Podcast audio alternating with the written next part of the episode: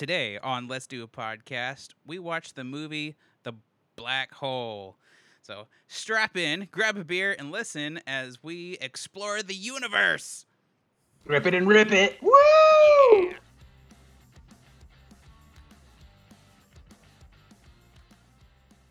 Oh, is this part where I'm supposed to go do the the, the No. theme song? I was playing the audio. you Oh. just can't hear it. That's okay. Oh. No, it's great. It's like because I can I can I can do like a 1980s style uh like electro pop beat. Yeah. boop. Yeah, this is. hey, trial and error. Trial and error. There's gonna be lots of error. So, as we said in the intro, we are talking about the movie from Disney, The Black Hole. And of course, we had to bring in a guest that, I mean, I just feel like it's such a great movie that we have to talk with somebody else. Oh, we had so much we had so much fun last time. It's true. So I figured we, we figured we'd bring him back. So. Yeah, we have to. So, our good friend from Dallas Beer Talk, it's Victor. Welcome back, Victor. Hey, welcome back, man. Well, oh, thank you for having me back, and thank you for picking such an awesome movie.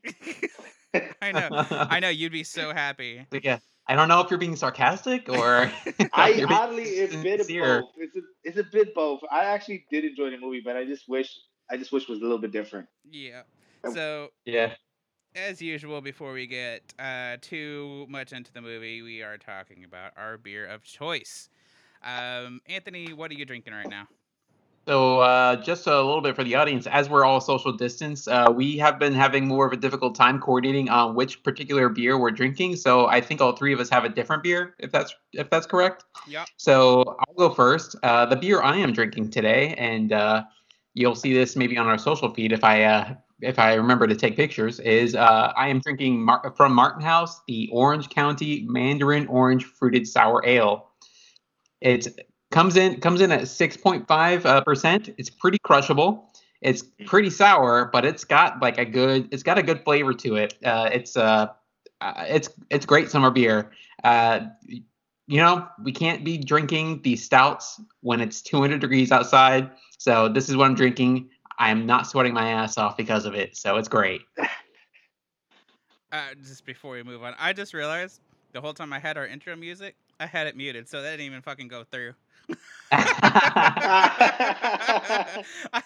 Oh man, what a what we'll a just we'll just cut it in. We'll oh, edit it. We'll, Lord we'll have edit it. mercy. Uh, anyways, uh, Victor, what about you, buddy? I am drinking two different beers. The first one I'm doing right now is uh, "Where's My Car" from uh, Turning Point.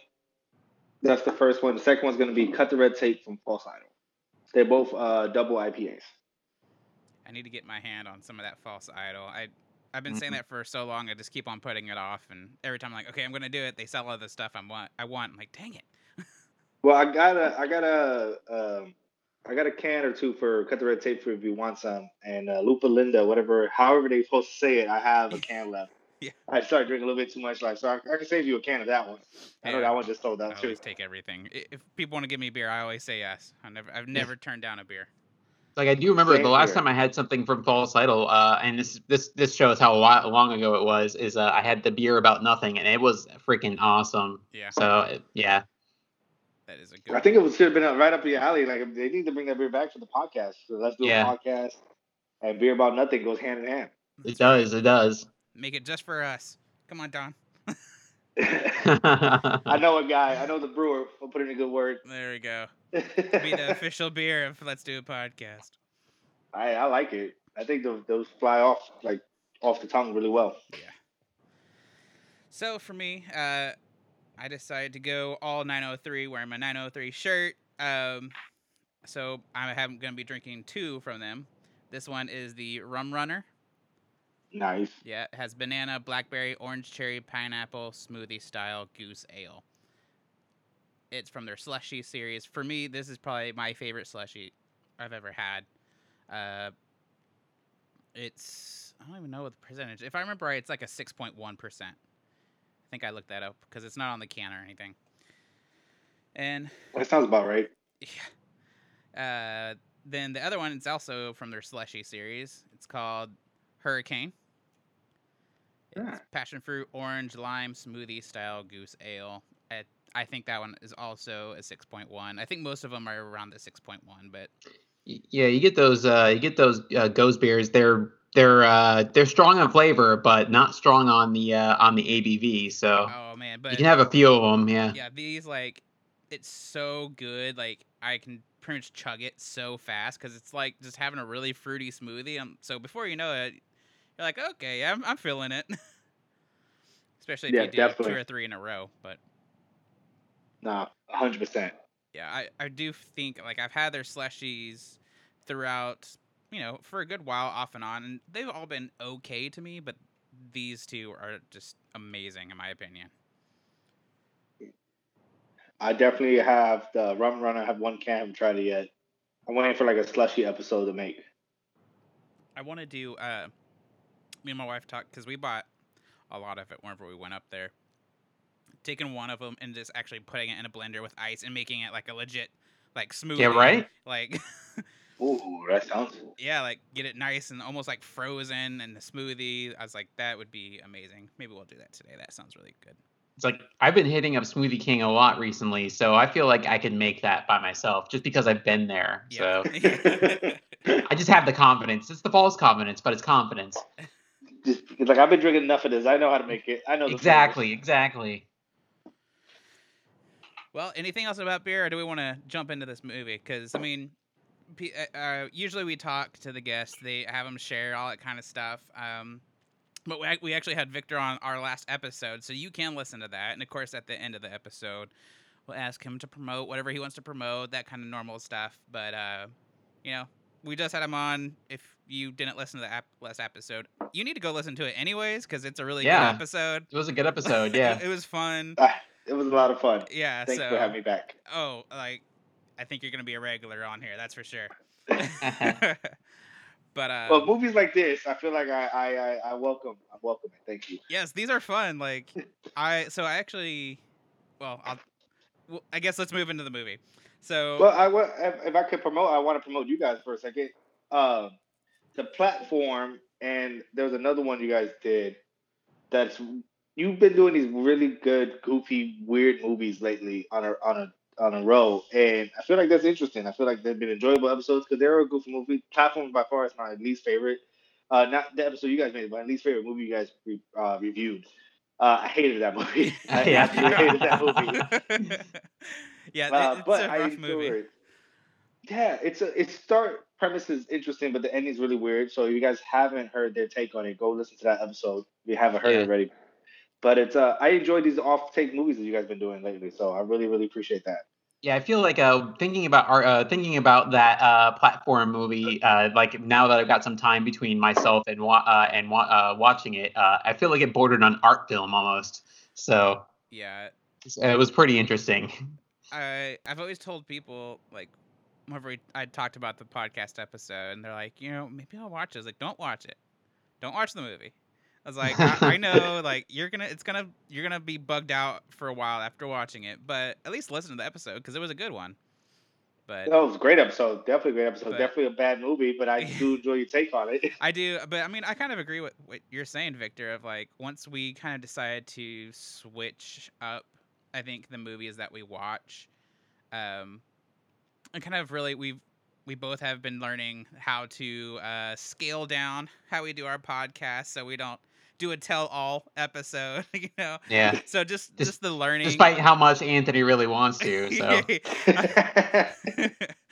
but uh, yeah, just I think it's it's within the last couple of weeks our episodes have been getting better and better because it, we're watching either like really bad to the point where it's actually kind of fun to watch. But yeah, it's been fun.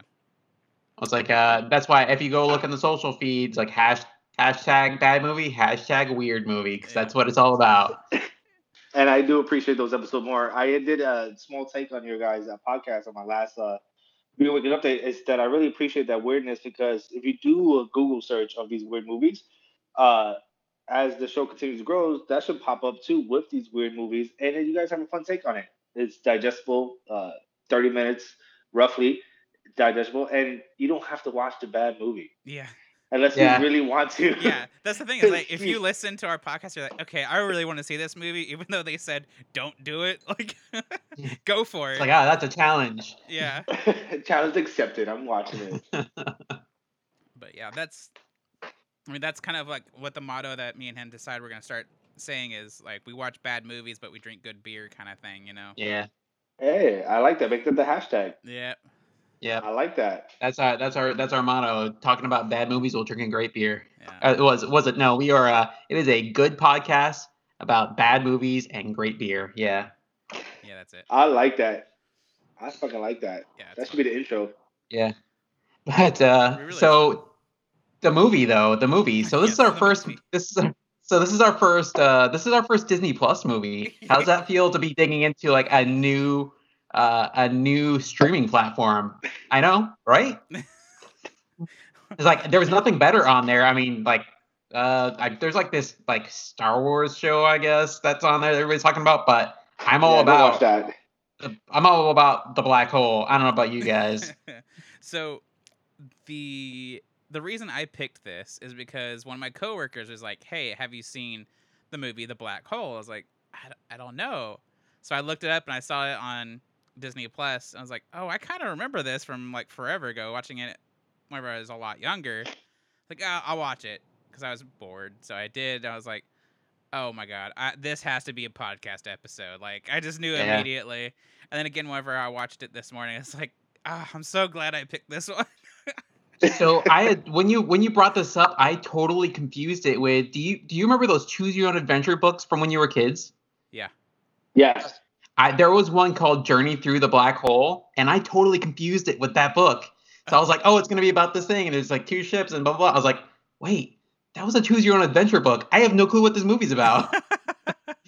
So I'm going in like I was going in, in I was going in clean sheet. oh, so that's good though. That's good. yeah, No, same here. I I saw the the the not the box art, but the TV logo of it, and I was like, this looks familiar, but I'm like, I don't remember it. And I turned it on and again, like that uh, the opening quote unquote scene. I'm like, oh no, I've never seen this. I kind of watched Yeah. this a few times.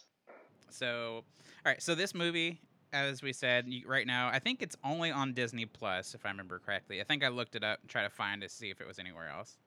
But uh, Correct. It's a 1979 Disney movie. Um, PG. I think it falls within the realm of space opera. I believe is what they would call it. Yeah, Well, I mean, the first two and a half minutes is a black screen with uh, interesting music. uh, so I mean that's where I get that, that's space opera because it's all classical music, right? yeah. Uh, Facts. we all agreed before we we started recording that like we all were kind of worried that maybe our our screen our TV wasn't working or maybe it's not Yeah, streaming right. They should have put in that. Uh, they should have put in that Twilight Zone thing in the beginning. It was like, do not adjust your television. yeah. Yeah, it would have been so good. They could have Yeah. done that. Oh, the budget for the movie is twenty million dollars. I looked this up because I was so upset by it. Twenty It- million dollars. Wow. Yeah, budget was it made thirty eight million dollars, thirty eight point eight in the uh, in the movie theaters. Um, Well, it's like state of the art CGI graphics, guys. I don't know about Yeah. you, I mean, but that's worth It every wasn't too horrible for for how old it was. That's for sure. I, I, I, that's part of my, that's one of the points of my contention because I think it is. Uh, so it was made in 1979, two years earlier. Aliens, Alien was made. Uh, Star Wars was made Star in Wars, 76. yeah. Star Wars made. Uh, and also Ter- Terminator was made. I mean, but did you see the robots? I did see the robots. Are you are you They sure? were, so- they were Oh, so great. All right, so Uh, Anthony, you you, you want to do our little rundown, then we'll interrupt you while you're talking to talk about the scenes. All right, so uh, just a quick synopsis before we go in and just kind of talk about what we saw here. So uh, let me get my dramatic voice on. me, me, me, me, me. All right. In the future, a spaceship dubbed the USS Palomino is on its way back to Earth when it is discovers another ship that has been assumed missing, the USS Cygnus. That ship was huge, by the way. Um, Yeah. Another Yeah. point of I- contention for me. yeah, so okay, interrupting.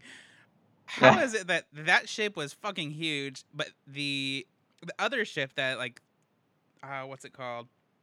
The research vessel The- that they're on. Uh, The Palomino, yeah, the Palomino. so small.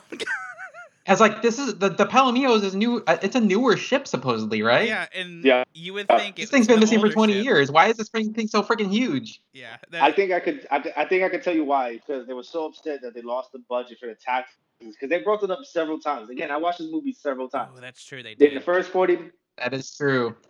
they kept bringing up how much it wasted money and how much the taxpayers had to pay for it. Budget cuts.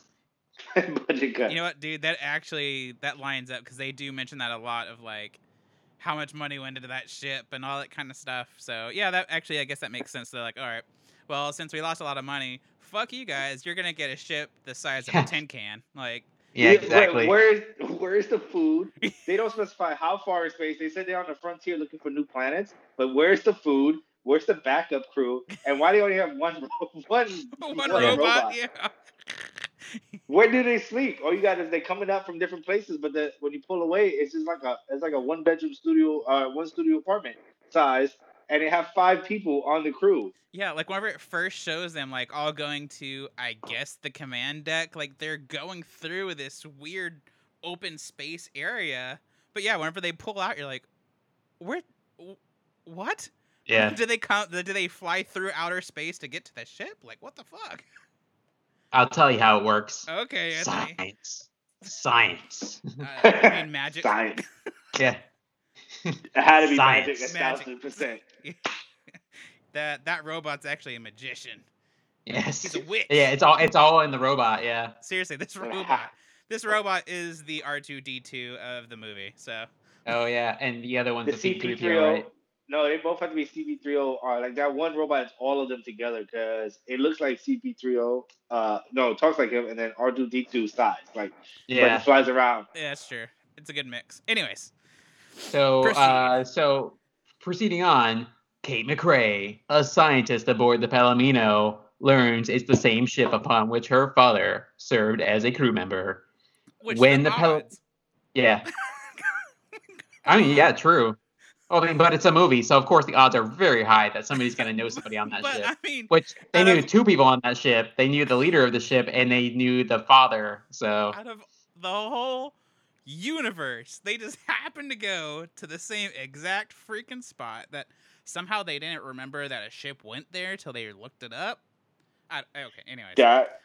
And then, but it's the but it's the biggest black hole in recorded history, so you can't really find out information about it. So you get close enough about it. You know, gotta get close there first, and then there's zero gravity right in between the black hole and where you're at. There's zero gravity, so you can hang out there for a while. So if it's like the biggest black hole in recorded history, how did they get to the center of the galaxy? In my is is my question. So that's where it is, right? I guess it has to be. In that little ship, with five people. Exactly. They're starving. They- half to don't death. even don't even get me started on the orbital dynamics of this thing. So Oh, I that's why I watched it a few times because I was just like, do they explain any of this stuff? yeah, No, it's like no. it's like I've played Kerbal Space Program. I know how this stuff works. Okay. I play video games. yes. I played Mass Effect. Yeah. It's very- Exactly. It's it's it's it's science. Yeah. Science. This shit don't add up. Anyway. So uh, when the Palomino's crew boards the Cygnus, they are met by Dr. Reinhardt and a bizarre faceless army who plan to be the first people ever to explore a black hole. Can we uh can we jump back back to the opening credits of the movie? yeah. yeah, so let's rewound. Uh, Okay. Just want to put put reference to people's mind. Um, not not the two minutes that's black. Just the opening credits. They have mysterious turbulence because they're so far away from the black hole that they had to fight to keep the ship together. But then they fly into the black hole further in. On top of that, um, there's a lot of wire work because they try to show zero gravity. Yeah. unlike Alien or uh, Star Wars, where they have figured out gravity in space so they can walk around, they don't have gravity. They don't figure out gravity in this ship. So they do a lot of wire work and a lot of self shaking um, in the movie. See, I, I- get what they. I think I get what they were trying to do because if you like watch like The Expanse, like like how they would do that like in present day, they Yeah. like show it a little bit, uh, where they show that there's some gravity. There's gravity. There's times when there's gravity and when there's not gravity, and it looks okay. But like this being like late 1970s, it looks terrible. Like they got horrible. they got poor Ernest Borgnine on like a, a harness, and he's just kind of like floating around inside this set. And you can see the wire work. I feel like Yeah. if we could find a VHS version of this movie, we could see more wire work. 'cause I feel like Oh, I Disney tried to clean it up. And some of the colors. Uh, they have a robot there, uh, a tin can that flies. We mentioned it earlier, but um, he Vincent does one-liners. Yeah. And he, this is where my first point of contention, where I wanted to turn the movie off, but I couldn't because I was doing it for you guys. he talks about Dante's Inferno Yes. in the first line that he says in the movie. And if this is a future movie, Dante's Inferno is over possibly four or five hundred years old, whatever time frame is this movie. Who would reference such a, a five hundred book? I don't know. I, I when I was in high school, I had people dropping Shakespeare all the time, and those are pretty old too. So yes, I can see that. You Yeah. but you went to an all art school. You went to a all art school. I, I don't know where I was going with that. I did hang out with a lot of drama nerds. Okay. oh my god! But that's the opening. Then they find this ship, and then uh, yeah, proceed. Sorry, I just wanted to throw it out there. They have a they they, they couldn't get closer because the ships would break apart, but then they fly closer into it. Yeah, so so yeah, so the start the movie starts and they they're like cruising up and they're like, "Oh, look, there's a black hole over there." They're like I guess they're on their way back to Earth. And they're as they're just kind of cruising cruising back to Earth, they're like, "Oh, look at this big black hole." And they're like, "Oh, we also noticed this ship there. Uh, what kind of ship is that?" And they're like they overlay they instead of they, they don't scan it or anything like that. They just lay over pictures of other ships Oh, that's like like it's, square- it's like square peg round hole and they're trying to like see what matches and they finally get to the cygnus and they're like oh it's this ship. It has to be this ship. And then they're like oh it's like really close to the black hole. Uh let's go check it out. And the captain being the smart one on the crew he's like i don't think that's a smart thing to do. Yeah, but everyone's like, ah, fuck it. and everybody else is like overruled. And so they go they go closer to the black hole. And like you would expect everything starts falling apart they whiz past the ship where there's like this like zero gravity zone where they're not going to get sucked in they go back into and they almost basically get sucked into the freaking black hole like at the beginning of the movie i was like oh Yep. cool one and done this is like a 20 second movie No, here's the best thing. The, another part of the movie. As they're getting whisked into the black hole, the guy, the, the guy who was in Psycho, what is that guy's name? Um, Anthony Perkins. yeah anthony was his perkins name? yeah Um, the actor, imagine guys, the actor in Psycho, one of the most iconic movies of all time, was like, let me put my spacesuit on and let me fucking a slingshot over there to the other ship. But yeah, Yeah. the ship that you're on could barely survive what's going on, but you want to slingshot to the other ship? it was uh there was a lot of stupid stuff getting thrown out there Oh. Yeah, and was that's like, just the even- beginning. Like, Yeah. It's like, yeah, this is just like the beginning few minutes of this movie. It's still the first five minutes of the movie. Yeah. So it's- we still like last time in the last movie, we still stuck in the first five, ten minutes of the movie. yeah, and the first two and a half minutes is nothing. So- Yeah. Oh god. Yeah. So it's yeah, the they're like they're already like padding it. Yeah. yeah, it's really just like the first actual like three minutes of the movie that we're like, wait, what? So God. some of, some of my favorite stuff in here was also since the, the since the ship was shaking is like uh like very much like you would see in Star Trek. As the ship was shaking, it wasn't actually the set that was shaking; it was the camera shaking, and then they had the actors dancing around. Eh, But there was a mismatch between when the camera stopped moving and when the actors stopped moving, so you could see the guys like still moving when the camera stops. It was so great. Oh yes. It was. I wanted to take a picture of that, but I don't think anybody would have got the reference. Maybe after the, this episode comes out, I Yeah. start sharing that pictures. It was so great. Really, just like everything was stopped, but he's still going, and then you can realize he's like, oh, we're done. It was that like uh the Charlie, the XO of the ship, right? yeah. And then all the like the numbers that the whole time they're yelling out, you're like, this means nothing." Oh. This is gibberish. Yeah, I was like, I was like, what the hell does that mean? Yeah. Six two nine three four two. You're like, okay. Are we supposed to understand what you're trying Like, to yell at us? shut up, Charlie. And they're throwing out, they throwing out scientific words, but that meant nothing. That kind of bothered me too. But uh, obviously, we're 2020 and we have more knowledge of space, a little bit more now. yeah, But yeah, the words that we use, I'm like, I don't know, that doesn't make any sense. yeah. I've seen Martian. Yeah, that's right. Yeah. I've seen a few movies. So But, so they Uh, get they get they get on the ship. Um, and uh, go ahead, Anthony. They get back on there. We're, we're back now. They get into the ship. They're in the ship. So They drop. before they even get on the ship, this is the thing that I've like made me laugh out loud. Ooh, yeah, and tell me. uh, that was uh, they uh, so Vincent the robot he goes outside to fix a panel or something like that, and his like tether Oh, I breaks. forgot about that. Yeah. yeah, uh, and he like is like just kind of hanging on for dear life out there. They can't communicate with him over the radio because they have interference from the black hole. So the robot and the lady have extrasensory perception, and they can telepathically communicate with each other.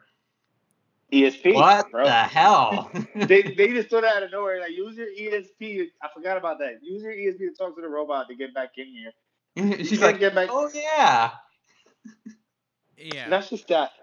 Not just that. Um, they uh in 30 seconds, the robot's gonna die and get lost in space. But they don't even give you time to feel like a drama to it because the next frame over, he shoots his own uh projectile to stick to the sh- to the ship. Yeah. Which was just a piece of cardboard, but Yes, but but they, but they made a whole scene of Charlie, the uh the XO, and the captain fighting to save the robot. yeah. I'm gonna go He's get like, well, you robot? Yeah. Yeah.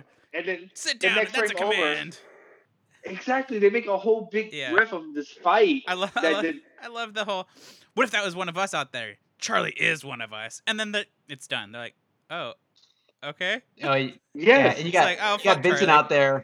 Yeah, you got Vincent out there. He's like, I'm a strong, independent robot, and I don't need no man. Yeah.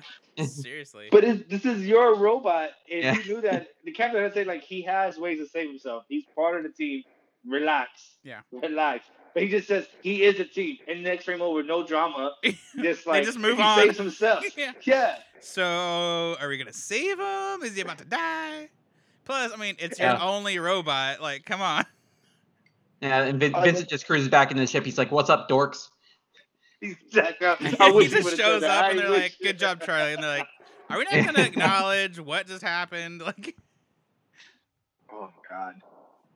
Yeah, So- this is just the opening movie. Yeah, that's yeah. We're not even to the we're not even to like the other ship yet. So they could- they they make they somehow make their way back to the other ship, even though their ship is like broken and they're leaking oxygen and all this stuff. They get to the other ship where it's got this little zone of like neutrality against the black hole. It's not getting sucked in there, and then whoever is on that ship decides to turn the lights on finally.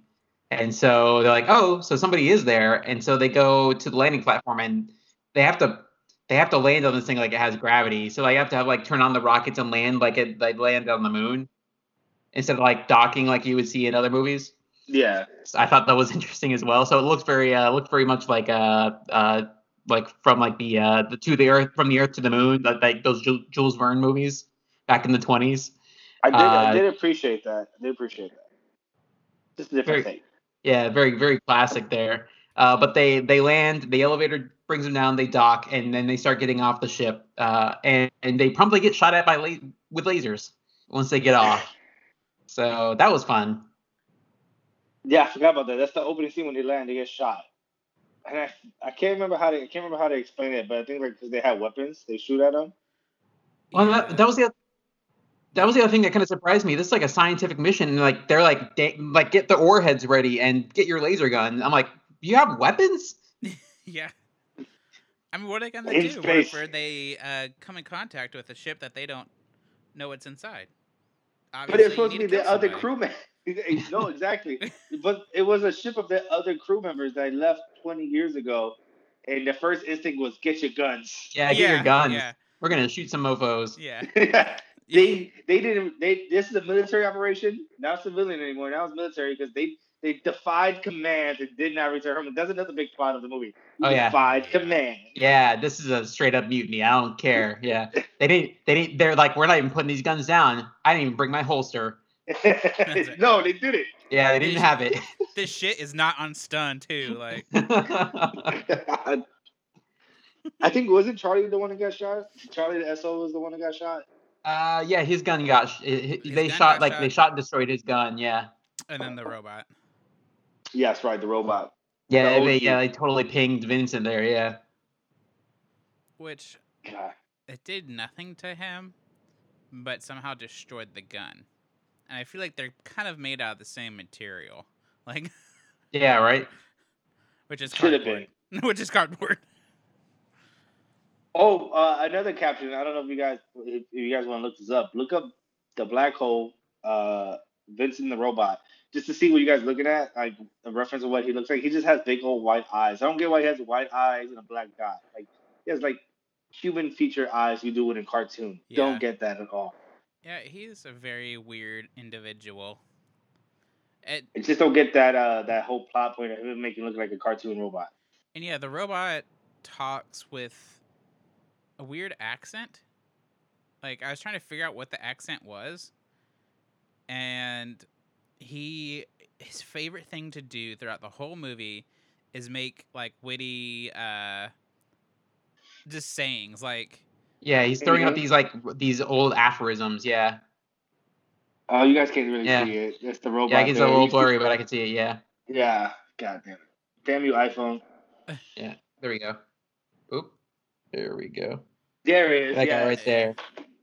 That's so it's a cartoon like robot right there. Like why would you put him like why have a white background? We could we have sense of feel. We could see that his his, his eyes. Yeah, The funny part is that's probably not where his like actual eyes are. They're probably like somewhere on his body. yeah Probably they did that to That'd make him be- look goofy probably make him less assuming even though he's uh, quoting Shakespeare and Dante's Inferno the whole time. And talking about wolves in sheep clothing. He was Yeah. definitely Well, the wolf in sheep It was like honestly, he's got either got to say that or he's gonna say kill all humans. It's one or the other. yeah he's like i'm i'm either gonna say you can't some let it really slip. witty shit or i'm just gonna kill these motherfuckers like I swear he was gonna snap at a lot of these points. He was like done with the humans. You could tell he was just Oh, like, yeah. y'all are done. Let's get on the ship, fix it, and go. Like, come on. Well, yeah, when we get into the meat of the middle of the movie where he just keeps telling us like, "Yo, wolf in sheep clothing. Uh, this is the spider said, come to have dinner. I'm not gonna hurt you." Said the spider to the fly. Like, Yeah. All these like eerie quotes, and I'm just like, Yeah. "Oh my god, just leave already." And what are the humans doing? They're like, ah, yeah, let's go eat with this guy. Let's hang out. Yeah. So we so just kind of fast forwarding a little bit, we finally meet Dr. Reinhardt. So they there's like this ship looks abandoned. They keep walking down, doors keep opening and closing up in front of them, behind them. They get to the main, it looks like the bridge of the ship. It's like Mhm. big, big room. Uh, there's all these like people sitting on the walls, but they're uh, they're robots apparently. And they're like, there's nobody here. It's just robots. Uh, and uh, the, the the you have the slow turn of the chair that you that is reserved only for the bad guy, right? yeah. yeah, But uh, he's not the bad guy apparently. But you have the slow turn of the chair, and it's Dr. Reinhardt, who uh, we hear mentioned a few times earlier. He's the he's the guy who was running the mission on the USS Cygnus, and he welcomes them on the ship, and he assures he, like there's like a lot of conflict between uh, Maximilian, the uh, I guess he's the head robot for the ship, yeah, because uh, he basically wants to drill into like everybody's chest and just kill everybody. This uh, this robot. He looks like a he looks like a Cylon from Battlestar Galactica. And that's a good point. He does. and yeah, his like, he's like a straight up bucket head. his like drill arm things are like just big salad tossers, like salad Oh, yeah. It's like his arms didn't move. They, like these things came out of his arms, and his arms just kind of stay like this. Yeah, and they so he's like spin with like tongs Like- on them. But he, um, another sidebar. He's supposed to be the most advanced robot on the ship, but yet he has to use his 90 degree arms with his salad tongue spinning at super fast speed, slowly approaching you. But yeah, he's the most advanced robot. Yeah, on and the what do all the Yeah, other right. robots have? Lasers. guns? Like, like yeah, laser guns. they can move and have guns. Yeah.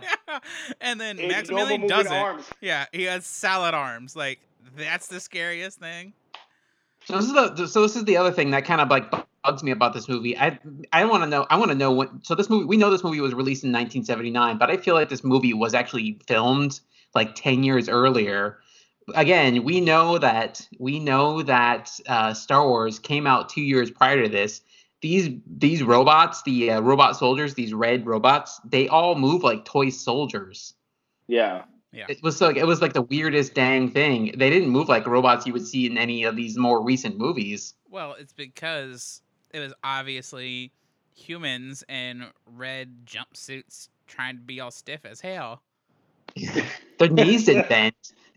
Like, yeah, I mean, it. Yeah, it was really funny. I was like, these are obviously not robots. Come on, people. Like, And then I, I do want to jump back to Maximilian compared to the secondary robot in command. Uh, when we move to that point, I want to bring that back up. Comparing Oh, yeah. Maximilian to the number two robot. Maximilian versus Star, yeah. star. Yeah. Uh, I have a big problem with that that contention there. So we uh we get a little bit uh, we get a little bit of a tour of the ship. So they uh, they they're talking to this guy and he's be- apparently figured out anti gravity. In the t- so he's been lost in space for 20 years. He's figured out anti gravity. He's figured out something called instant energy that's never explained. No, Uh, never. yeah. He only gets credit for uh, anti gravity, but never gets credit Yeah. for It- uh, instant energy. Yeah, they talk about instant. uh, They yeah they they, they anti gravity. Yes, self explanatory. Instant energy. They're like it's enough energy to supply the Earth forever. And they're like, I'm, I'm like, cool, uh, but what? so uh, he he gets all that, and he uh, basically, and then uh, a couple of the other guys, they're going to fix. They're getting parts to fix the ship, and they uh, kind of start detouring around and exploring stuff. And things are things are fishy, as you would expect for a ship that's been uh, lost for 20 years. I think the captain he sees a funeral from the where the robots are throwing a funeral and shooting somebody Yeah. out in space. Uh, the, the basically shoot the coffin out into the black hole, which that must be fun. No, Uh, yeah, that that's the whole big contention. Like, why are these robots having funeral? And that leads to the big main problem of suspicion between uh, Right. our our tin can robot and the captain. the uh, and the uh, I think the other thing is the uh, Ernest Borgnine. He's wandering around and he finds this garden that's like this big garden, uh, which doesn't seem too suspicious because you know he's got to eat. Uh, Dr. Reinhardt's got to eat. It just seems a, like a rather large garden out there. Uh, so it's it's like whatever. Uh, Doctor, uh, I think the guy's name is Doctor Alex, uh, the guy that's played by uh, Anthony Perkins. Yes, Uh, Dr. Alex. yeah, he he's like he's like hook, line, and sinker with Dr. Reinhardt. He's like all about it. He's like, I want to stay here. I don't want to leave, and I want to learn Oh, yeah. this what this guy has to offer. So he's Not like to all about it. Well, I just want to be like not to be uh, critical of Dr. Alex. I just felt like uh, he was more sexually attracted to uh, the evil captain than things led on because it felt weird. Like he just out of nowhere, he's gonna listen, listen to a story and be like, "Yes, I want to follow these ends of the earth." Like I feel like he had to be at least physically attractive.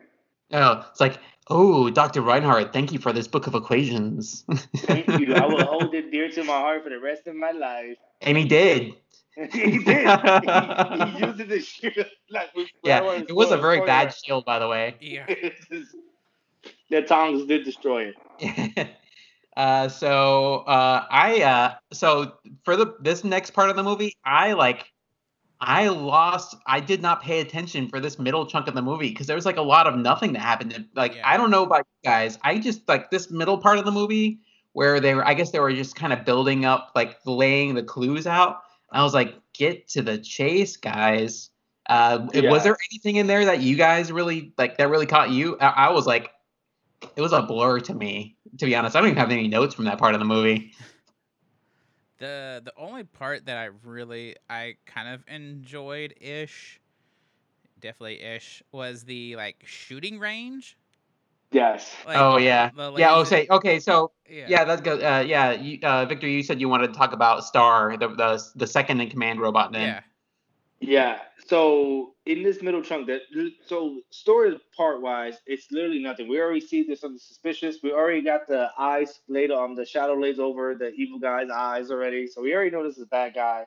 Everything's weird. A lot of food. A lot of questions already within the first 40 minutes of the movie. The next 20 minutes is just the dinner scene that does nothing. Yep. Uh, besides show that I think Dr. Perkin, uh, Dr. Uh, Alex is attracted to the evil guy.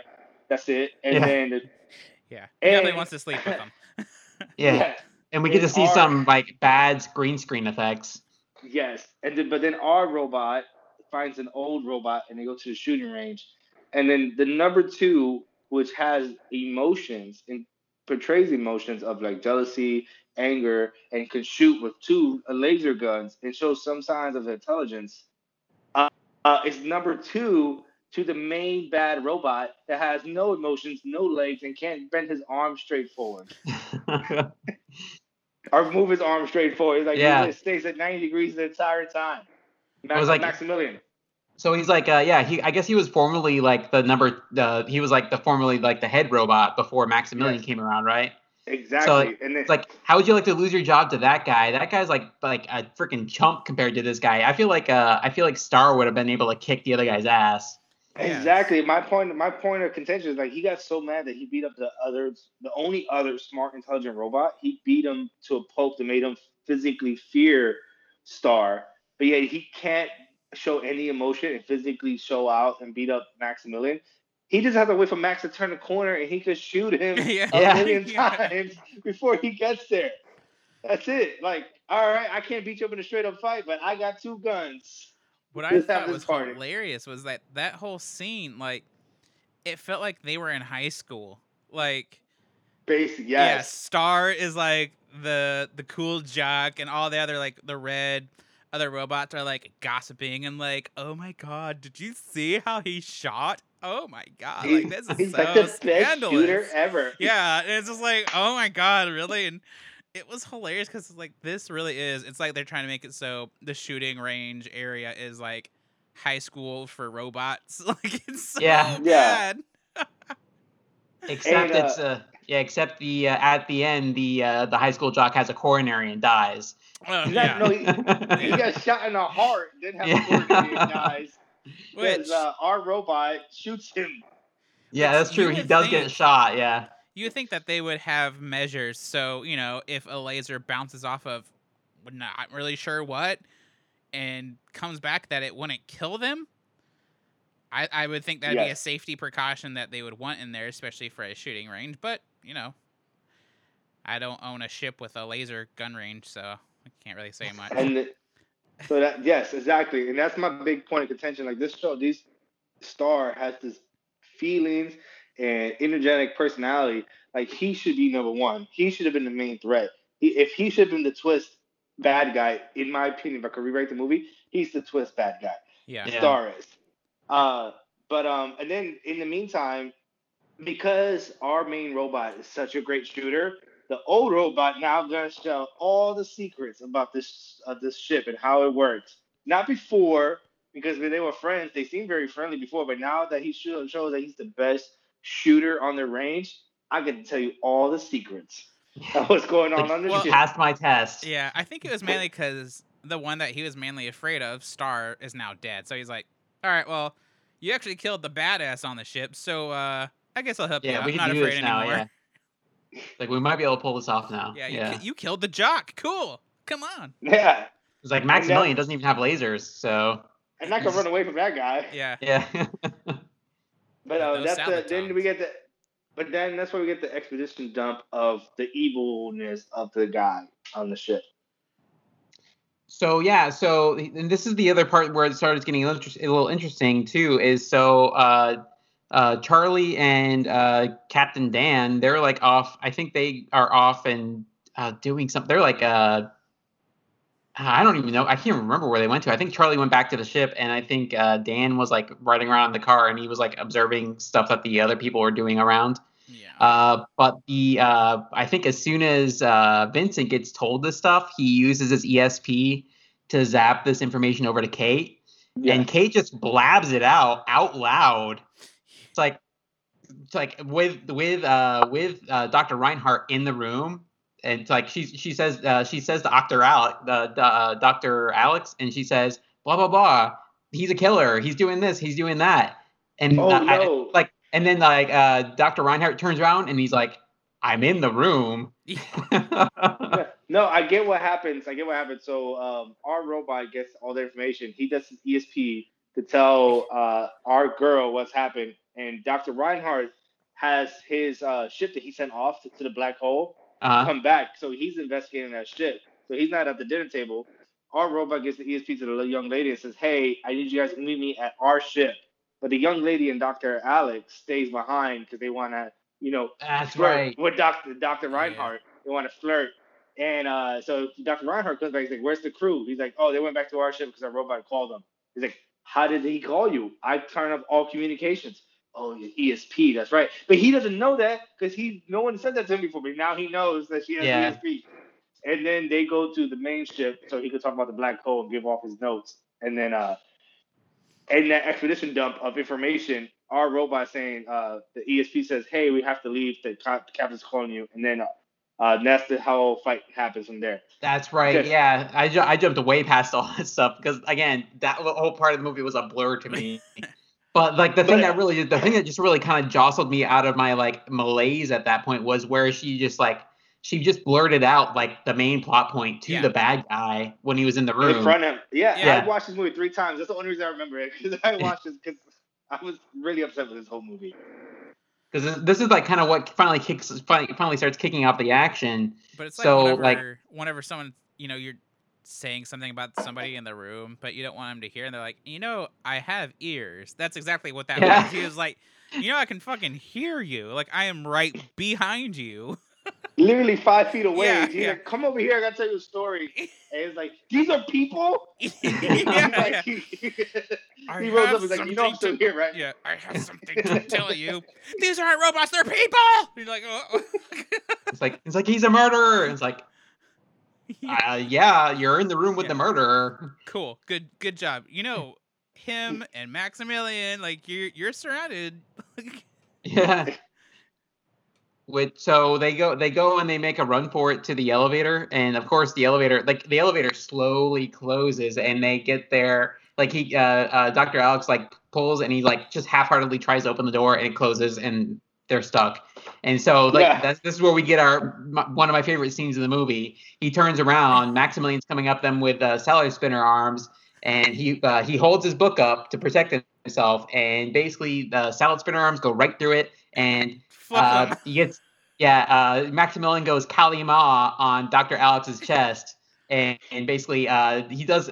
Th- this is like the funniest part of the movie to me, where uh, Dr. Alex he's like, "Ugh," And and then- he like shakes his head violently, and he like just falls over into like uh like this shaft area and like breaks everything. I was Yeah. really hoping that whenever Maximilian's like tong arms went into him, that the doctor would start spinning too. You know, That would have been hilarious. Oh yeah, that, that would have been like uh, it's like oh he's doing it just like Vincent does. it would be so funny. Like goes into him and he's spinning along with the salad tongs. It'd be great. That was too much on the bu- on the budget. They couldn't do that. It was too Yeah, they, the they budget. spent all their money on the black Yeah. hole. Well, it was like they already, they Ah. were they, the wire work guy already went home, so. We can't spin 'em. Yeah. but that was definitely one of my favorite scenes of that scene. But then um the next the next frame over, literally the next frame over, you have our main bad guy, Dr. Reinhardt, says a line that never gets fulfilled. In this whole movie, there's always lines that never get fulfilled. And uh, I know me that he says, Save me from Maximilian. Yeah, it's, And they Yeah. never they never bring that up. that's it. That is. I was like, done. I was like, I was like, that was, I was like, oh, is that the twist? Is he like, because yeah, he asks, he, Kate's like, I need to get out of here, and he's like, save me from Maximilian, and I'm like, is Maximilian actually holding Dr. Reinhardt prisoner? Because that would be like the twist, and I was like, that would make everything here awesome, Yes. but no, it was, it was not the case. He was just bullshitting her, trying to get her to stay. So exactly. yeah, that like was he was just trying to gaslight her. so disappointing. Like, I agree that that's the one part that I was just like, oh yes, here we go. Like this is where it happens. And like, wait, so we're done? We're done with that? Like Yeah. that was it? Like So it's like, hey, I, really have love a really cool surprise for you. So let's move on. Yeah, basically. Remember that movie that came out two, three years ago uh, from Bluff Blumhouse Studios? It was where the guy has a chip planted in his spine. Um, oh, upgrade, yeah, Upgrade. Upgrade. yeah. We reviewed okay. that movie. yeah, we did. Okay. All right. So that whole movie, in my opinion, is a B-rated movie. It's a typical action movie, Oh, yeah. typical everything that you could tell the vibes of the movie. The only saving grace that made me buy it on Blu-ray, made me love the movie, is the twist where the chip runs the whole story. Yeah. And they Oh, do yeah. that quick 30 second flashback of him controlling everything. Yeah. And I'm like, oh, I didn't see that twist coming. I just felt like it was a typical sci-fi futuristic movie just going through the motions. You know. Yeah. There's some good parts in the movie. There's some good acting in the movie. Just going through the motions and it had that twist that saved it. And I thought that Maximilian Yes. twist was gonna Oh be yeah, he's like the saving grace Yes, of this exactly. yeah. Maximilian would be like the puppet master pulling the strings. Yeah, that's And, yeah, uh, really that would've what been, like, would- So great. that that movie would make this a really good movie if all this happened and then they have that huge twist. You're like, dude, you got me. You got me at the end. Like, So I will say I will say I'll say this out I'll say this out loud. So Disney uh Disney Plus, I know you're listening to this because you anytime anybody talks about anything, you check for copyright infringement or that nobody's t- talking trash about you. But if you're listening, if you do a reboot or a remake of this movie, do that. It would make it great. yes. Oh, uh, I was hoping you guys bring up at the end uh, how to make this movie better because I have again I watched the movie a lot. I have a few takes on the movie that I think could make it better. Well, Yeah, we'll but I think sure that would be say one of those things. All right, so let's, All right, move, on. so- let's move on. Yeah, yeah. Yeah. Oh, So yeah. this- Move on, of course. So we start seeing a lot of these. Uh, so we start seeing these uh, these uh, these robots start moving around. This is where I really start to notice these things look like stormtroopers slash Cylon, uh, like guys, and I'm like, all right, cool. We're seeing like the influence of all these movies. We're like we're like edging ever closer to like copyright infringement with all these other more recent, uh, at the time, recent uh, uh, uh, platforms here, or recent movies. Uh, uh, we then see uh, Kate. She's uh, been captured and she's getting turned in one of these humanoid uh, humanoid robots. You see that she's like in there and she's wearing tinfoil on her head. Tinfoil, yes. Yeah, whenever that scene came up, I I rewound it because Hannah she was kind of not really watching it. Every once in a while, I'd be like, "Look, look, look, look at this!" So when that scene came up, I laughed so hard. I, every time I watched it, I just couldn't help but laugh. I was like, they didn't even fucking try. They're just like, ah, put tinfoil. It's cheap. they can't tell. Right. And so like uh so Captain Dan he goes in there and he's like rescuing her and he's like fighting he's like punching all these uh these robots and these robots are just like going down like suckers. Uh and he uh was it he gets in there and he pulls her out and I don't know if you guys noticed this but he pulls her out to safety and they like like nuzzle each other a little bit. Like yeah, there's it's like some kiss, romantic kiss, thing like, going on there. cheek. Yeah, Yeah, but the, there was like no hint of that before there, right? Did I miss No, not- something I- prior? Nope. You have not. I watched this movie again several times. There's no hint of any romantic thing. The captain's very dry throughout the whole movie. He does have any doesn't show any love or affection to any of the crew members besides the robot. He's always defending the robot. That's it. But the, what I also want to take out is the old guy in the movie. Um, he always quotes like uh heroic lines throughout the whole movie. uh And towards this part of the movie, he becomes the coward Yeah, Harry's the coward. Yeah, Mm.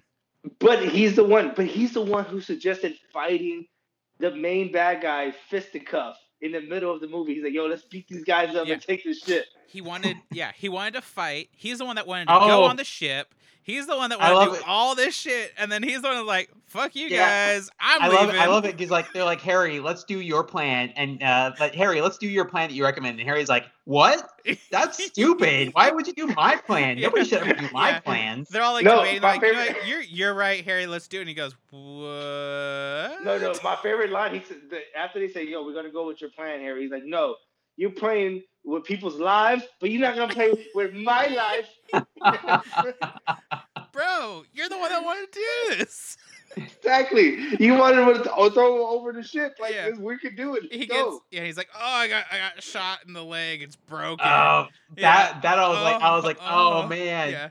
He like me, goes up there, petty the me. lasers weren't even near him. Yeah, and they're like, and they're like, okay, well, you go back to the ship, you protect it, and we'll be right back. He's like, oh, okay, I'll, I can let my way back, you know, kind of thing. And as soon as they leave, he's like, gets up and just like runs, like fastest you've Peace ever seen a move in this movie, too. Yeah. Yeah. Exactly. He bolted to that freaking spaceship, closes it, and is like, fuck you guys, I'm out of here. Even though this whole thing's your idea, buddy. like, And uh, these are all supposed to be scientists, and I, I'm, I, uh, this is a whole spoiler at the end. He tries to fly off on the ship by himself, but Mhm. it took the, the, the ship crew to run it and the, the robot to run it. So if he's a scientist and knows it takes multiple people to run the ship, uh, why would he run it by himself? Well, Well, it's like, oh, go ahead. so my theory about honestly all of them is none of them actually graduated school, and and they're like, you know, what, guys, we we need people to go explore. Just, just go, just go, get out of here. We'll call you guys scientists. You have the title. You're fine. Nothing's gonna happen to you. And then they get this. and That's why they have a robot because they're like the robot's gonna do everything for us because we're just yelling out fucking numbers that don't mean anything. like That makes so much yeah, and sense. they get in all these shenanigans, and they don't know what to do.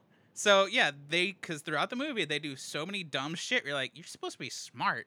Like, like how, Oh. how are you not adding this shit up? And I already am. You know, you know the, like- another point they bring up. They never talk about in the whole movie. The the coward Henry is also a journalist. Yeah. yeah, They bring that up. He's like, "Oh, you still on strike from journalism?" And he's like, "Yeah." yeah. what? yeah. Yeah, so I became a like- scientist in my It's like, spare I time. dabble. Yeah, again, another reason they just gave them the title. I, like that's the only thing that makes sense is they none of them actually went to school for any of this shit. It has to Yeah. be that way. I, It's- that, it's- that- yeah, when you like- said that, I was like, that makes so much sense. I know you almost you almost spit out your beer. Like Yeah. Like and NASA's like, okay, who are our worst scientists? We'll send them on a one-way trip. We don't need them to come back, and it's no loss to us. and they're So- like, actually, we have these janitors. They're really good. And a journalist who's on strike. Yeah. He can get Yeah. him to go He's been hanging around, just bored. We might as well send him too. he sounds like he has good ideas. Yeah. He, he quotes Shakespeare all day, every day. yeah, He'll get along with our robot. He's like yeah, DramaBot nine thousand. Let's put him out there. Oh god. So, so Henry tries to fly the ship to escape. Everybody's like standing at the door because he like left just as everybody got to the door. He flies it. He's bad at it, uh, and so he promptly crashes it back into the ship. oh. Which they, uh, I think, uh, Reinhardt's like trying to shoot it down. His plan was already to shoot it down anyways, but he's like, "All right, shoot it before it crashes into the ship." They were gonna wait till it got further away, and he's like, "I didn't know they were this bad at their jobs." Yeah. I mean, and, Uh, like they're supposed to be ro- robots, and they really sucked at shooting the ship down. Like, Yeah. Oh that's yeah. why they that's why they had Star. They killed- was the they killed Star. shooter. Yeah. He was the main shooter. yeah, He- yeah, he that was like- his job, and they fucking killed him. Yeah, if they, Yeah, if, if you're the yeah, only if, reason if we Vincent have hadn't you killed here, Star, Star. they would have been dead like three times over. Yeah. They probably had Exactly. Maximilian try to shoot it down, and he couldn't do it because he just hit the wrong button. Those little the salad toms. salad tom. I can't, I can't, I can't reach it. It's like right. I can't get the arms in the right place. I push one button, I also push another button. Somebody want to help me? God. Uh, and then they decide to fight. They decide to fight. Now we just where we're at. They decide to fight the ship. Yeah. they decide to fight the ship, but also going on now because they they uh, they've also begun their approach into the black hole with the whole of the ship, right? Oh, that's right. Yes. Yeah. But and Great they get caught in what looks like a fruity pebble storm. Oh, that's right. I forgot about that. That because I didn't watch the ending several times. I watched the ending one time. A meteor shower came out of nowhere. Yeah, Yeah, nobody saw this meteor it. shower coming. this reminded me of the whole uh state space station crashing into the space station thing uh, in the last movie we watched in Lockout, where it's like Yes. it's just like Oh, randomly all of a sudden yeah. we're just running into other shit now. you know, whenever it started, I was like, this represents 2020. Just like we have a plan, we're executing it. What happens? Fucking ship crashes into us. A It's like out of- out of nowhere. coming. People are like killing each other, and you're just like, okay, all right. Yeah, but it, I, g- I also don't get it because it'd be a little nerdy uh, if you guys will allow me to.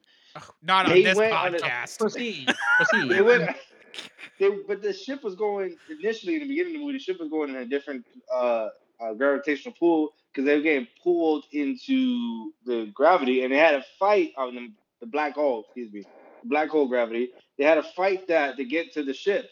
So in essence, the meteors who just followed gravity would have followed the same trajectory towards the black hole and skipped the ship because our people had to fight to get to the main ship. But now it's just a meteor shower that hits everything and everybody. Yeah, No, the, the science does not add up well. No, no, it doesn't. Um, my only saving grace in the movie, which I thought I tried to be like, uh, the reason why I didn't watch the ending several times because I try to be like make it like poignant. I thought it was I thought it was probably like an allegory of like human people reliance of machines, and uh, so at the end, uh, spoiler alert, the, the main bad guy dies because something falls on him out of nowhere, and he's yelling was- out to the robots around him Yeah. To help He's like him, he can't no do it by will help him. himself. Yeah. Yeah, It was the big and TVs. no one will help him. It was the big TVs. Oh, that's right. Because yeah, in the beginning, whenever it does the big pan out, they're like TVs of the black hole that Well, we're it's- staring at already. That that there's like okay, that's a good use of giant TVs, but It's like it Instead reminds looking it, up behind you. yeah, Yeah, it, it reminded me. It reminded me of a time when I went to Applebee's with my friends in high school, and we had a TV fall on us. it's like, and it was like back when there was like those big box TVs, so that was fun. It reminded me of that. But it's like an allegory of life though, because if there was all robots at Applebee's, they'd be like, all right, that's his table full of bullshit," and walk away. Yeah, As he was screaming for help, like, help me, Maximilian, help me, other crew I turned to robots that follow all my orders. That's why I made you robots, not following orders now. Damn it. that was Yeah. kind of the confusing part of the ever all the robots have done everything this guy said till that moment, and you're like, well, why? Like- because it's an allegory like, on nah. life. Because they're like, we're done with this shit. We can't talk. We can't think. All we can do is listen to you. But you know what? We're fucking done. yeah, We're gonna But die not- instead. yeah. It was like I, I feel because like in that last moment when he sees uh, when Maximilian sees it, Max like Max is like, oh no, the doors are already closing. I can't do anything. Uh, Uh, yeah. Tong hands. Tong hands. I can't do anything Yeah. I, this. I, I w- I would help you, but you know, there's people I gotta go try to kill. Like that's gonna do really nothing to help me if, Well, if I kill them. to be fair, to be fair, Maximilian doesn't leave him hanging. Just we'll, we'll get there in a minute, but he doesn't leave him Possibly- hanging. Possibly depends how you look at it. Yeah, yeah. Well, well, yeah. It depends on where you think he ends This- up at the end of this movie. Oh my god. Anyways, so It goes a little. It will, uh, that's where we get a little bit of our 2001: A Space Odyssey that- element that's there. where we get high. like that's what I feel Yeah. like. All of a sudden, we're like super high in this movie. Like, whoa, we're taking a trip. No, we've been on a trip and now it's hitting. This trip, the trip is hitting now. Yeah. yeah, yeah. th- Yeah. th- th- this is where the acid like truly hits. yeah, yeah. The, yeah. uh, You're at the beginning, they- and all of a sudden you're like, whoa. Yeah. So they're they're like going through the ship now, trying to get. I guess their their thing is like we need to get to the probe, uh, to, to get on the probe to escape. But that's the only other ship because they, they can't take over the main ship. The main ship's falling apart. They get to the go into the probe ship, uh, and of course Maximilian. That's where he's headed as well to prep it for Reinhardt. But Reinhardt's like pinned between his chair console and the TV. Uh, they get to the probe probe ship, and Maximilian's hanging out there. Uh, Which So- he got there really fast. I'm just saying. Yeah. Like, that's pretty amazing. Because he's not He's, a uh, robot. He's taking the No Jason school of um, fast movement. It's Yeah. like uh, Friday the Thirteenth, uh, how Jason can move like from point A to point B like way quicker than anybody else, even though he just Yep. like plods very slowly. Teleportation. Like Matt. Yeah. Like Matt. Uh, but they go in there, uh, and uh, Bob sacrifices himself to like to, to stop them, and so Oh, then That's right. uh, yeah. So then Vincent goes and he like headbutts uh, uh, Max out of the way. Basically, he just like kind of like runs into him with his head. He's getting shocked uh, by Max, and he's basically just kind of pushing them out of the way so they can run into the ship. And uh, this is like, uh, does Vincent like kind of like uh, bop him a little bit more, and then he like he goes and floats into the main ship with everybody else? Which Yes. we've never seen Max have lasers, nothing that even looks like lasers could shoot out of until that moment. All of a sudden, there's lasers coming out of him, but you're like, how? The whole movie, he had no legs, no other weapons besides his 90 degree arms, leg, um, tongs. And then At the uh, last second, they're it. like, give him fucking lasers. Yeah, yeah, this Okay. makes no sense. He needs lasers. That's right. Even though it didn't do anything. So the uh, one thing I did notice, so so they all get they all get on the probe ship, and I just took a note and I was like, it's a good thing all those other people died. There's only like three chairs in that ship. Yeah. Yeah, so yeah, if everybody lived and they would have gotten to that point, it's like, all right, so who's going, who's staying? Yeah, who's Like- staying? Yeah, Also, there's no food, no water, no air uh, on it, and they don't know where in space they are, and they got to go back to Earth. Well, and as we find out, they haven't even they don't even get to program the course because the course has already been programmed in to go through the black hole. So they you know, they're like along for the ride at this point.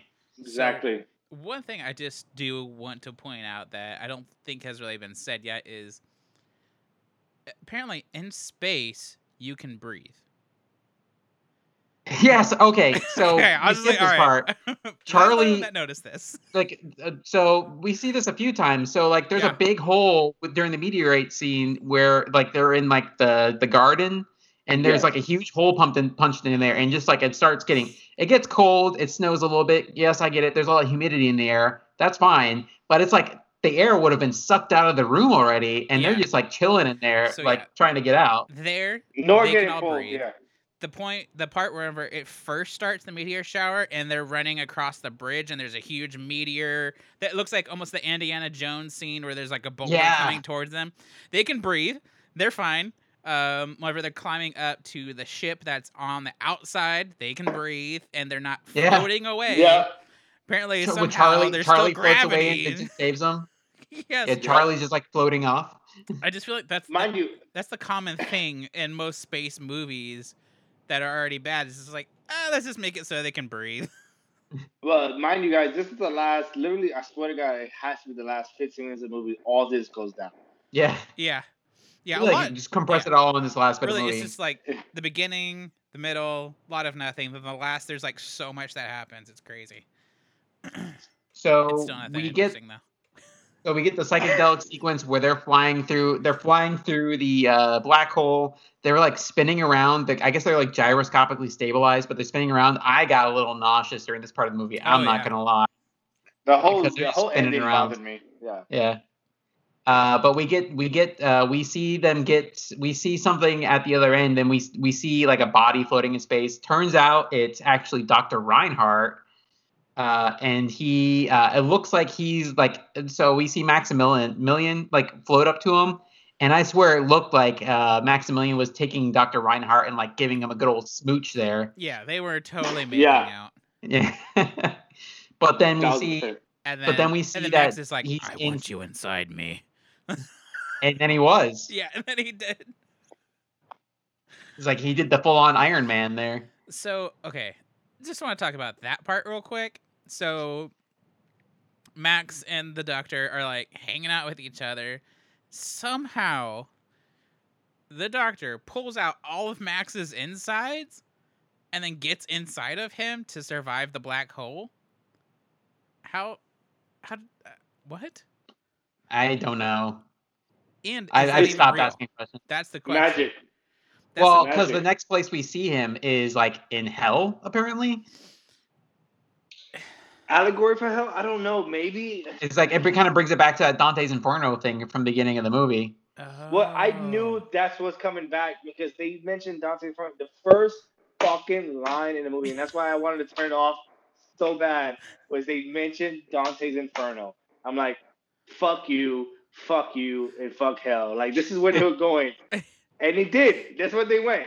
Yeah, because it looks like because you see you see uh, Dr. Reinhardt in Maximilian, and he's up on this like peak up on this hill, and then you see like a lake of fire, and you can see all these hooded figures down below, and I was like. I was like, I was like, either he's in this like fire planet on the other side of the black hole, or he died and he's in hell. I honestly didn't even put that together. I just assumed that he was on some shitty planet that is fire, lava everywhere with these weird ass people walking Yeah. around. I was just like, what the fuck is this? But that makes sense. Like the Dante's Inferno. No. I, I, because I, I, I, I'm the same way. As soon as I heard it, I'm like, okay, I'm just gonna block that shit out. Like, I pretend that didn't even happen because I'm like, this is stupid. That line for Dante Inferno upset me, but we don't know. I I can't. I've watched the movie three times. I didn't watch the ending three times, but I watched up to most of the movie three times. There's, there's a lot of parts that made me upset, but um, the ending of it was it could be a Doom planet. We don't know. It could be like like remember the Doom games that came from like this devil planet, yeah. but it's not hell, quote unquote. And then, or it could be hell. Could be part of Dante's. Or, don't know. I I mean, just another thought was just like because at the end like they're going they're they are having a acid bad trip like kind of thing like it they yes. whew, that was a crazy part so i was like maybe it was just like one of their one of them seeing this and then all of a sudden they're awake kind of thing. So I was like, I wonder if that was even real. You know, if maybe that was the doctor's weird paradox thing that he saw while going through the black hole. trip. Yeah. Yeah. That's the thing about Uh, that this- whole black hole scene is there's a lot of weird stuff that happens. so it's like So I, I don't even know.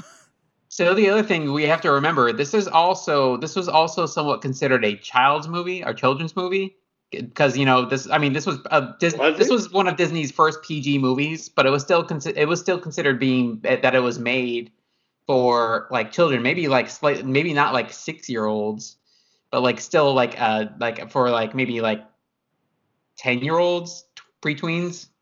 Uh, yeah, so that's probably and- it then. yeah, so it's like, but it's it, but that's very much in the spirit of these a lot of these other movies that were made in the '70s, where you get these weird psychedelic, freaky moments. Like think of Willy Wonka and the Chocolate Factory, where they have The like devil. the yeah. yeah. So hey, I wouldn't put it past them that I just like, oh, bad guy went to hell. Don't be a bad guy, kids. I'm trying to look this up. it's true. That's very true. But yeah, that's actually one thing I was going to share was this is their very first PG movie. Everything else was always G before this. So I thought that was interesting.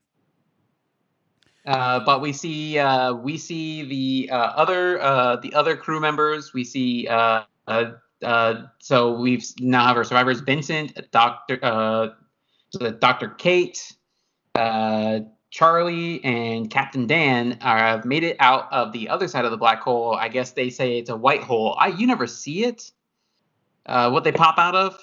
Uh, but they get they come outside of the black hole and uh, they go towards a planet. I thought that planet was Earth. I thought they just like p- popped out like near Earth.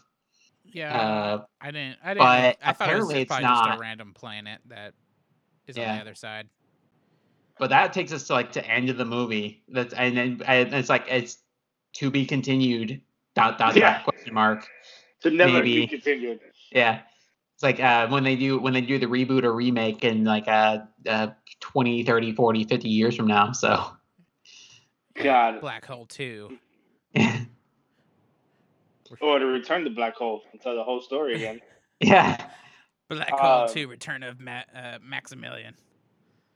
the return of Maximilian. No, the return of Star. It has to return of Star. That yeah, Return to Star. Somehow Star actually survived, and he went through Yeah. the black hole and is still alive. And he Oh, seeks Maybe. revenge for that shooting range. I will say if they if they if they recast uh, Dr. Reinhardt and they bring him back, I say either uh, you got to put a beard and a crazy wig on Chris Pine, or bring it bring back uh, bring in Michael Shannon, and they'd be able to like knock it out. Michael Shannon. Yes. Yep. Yep.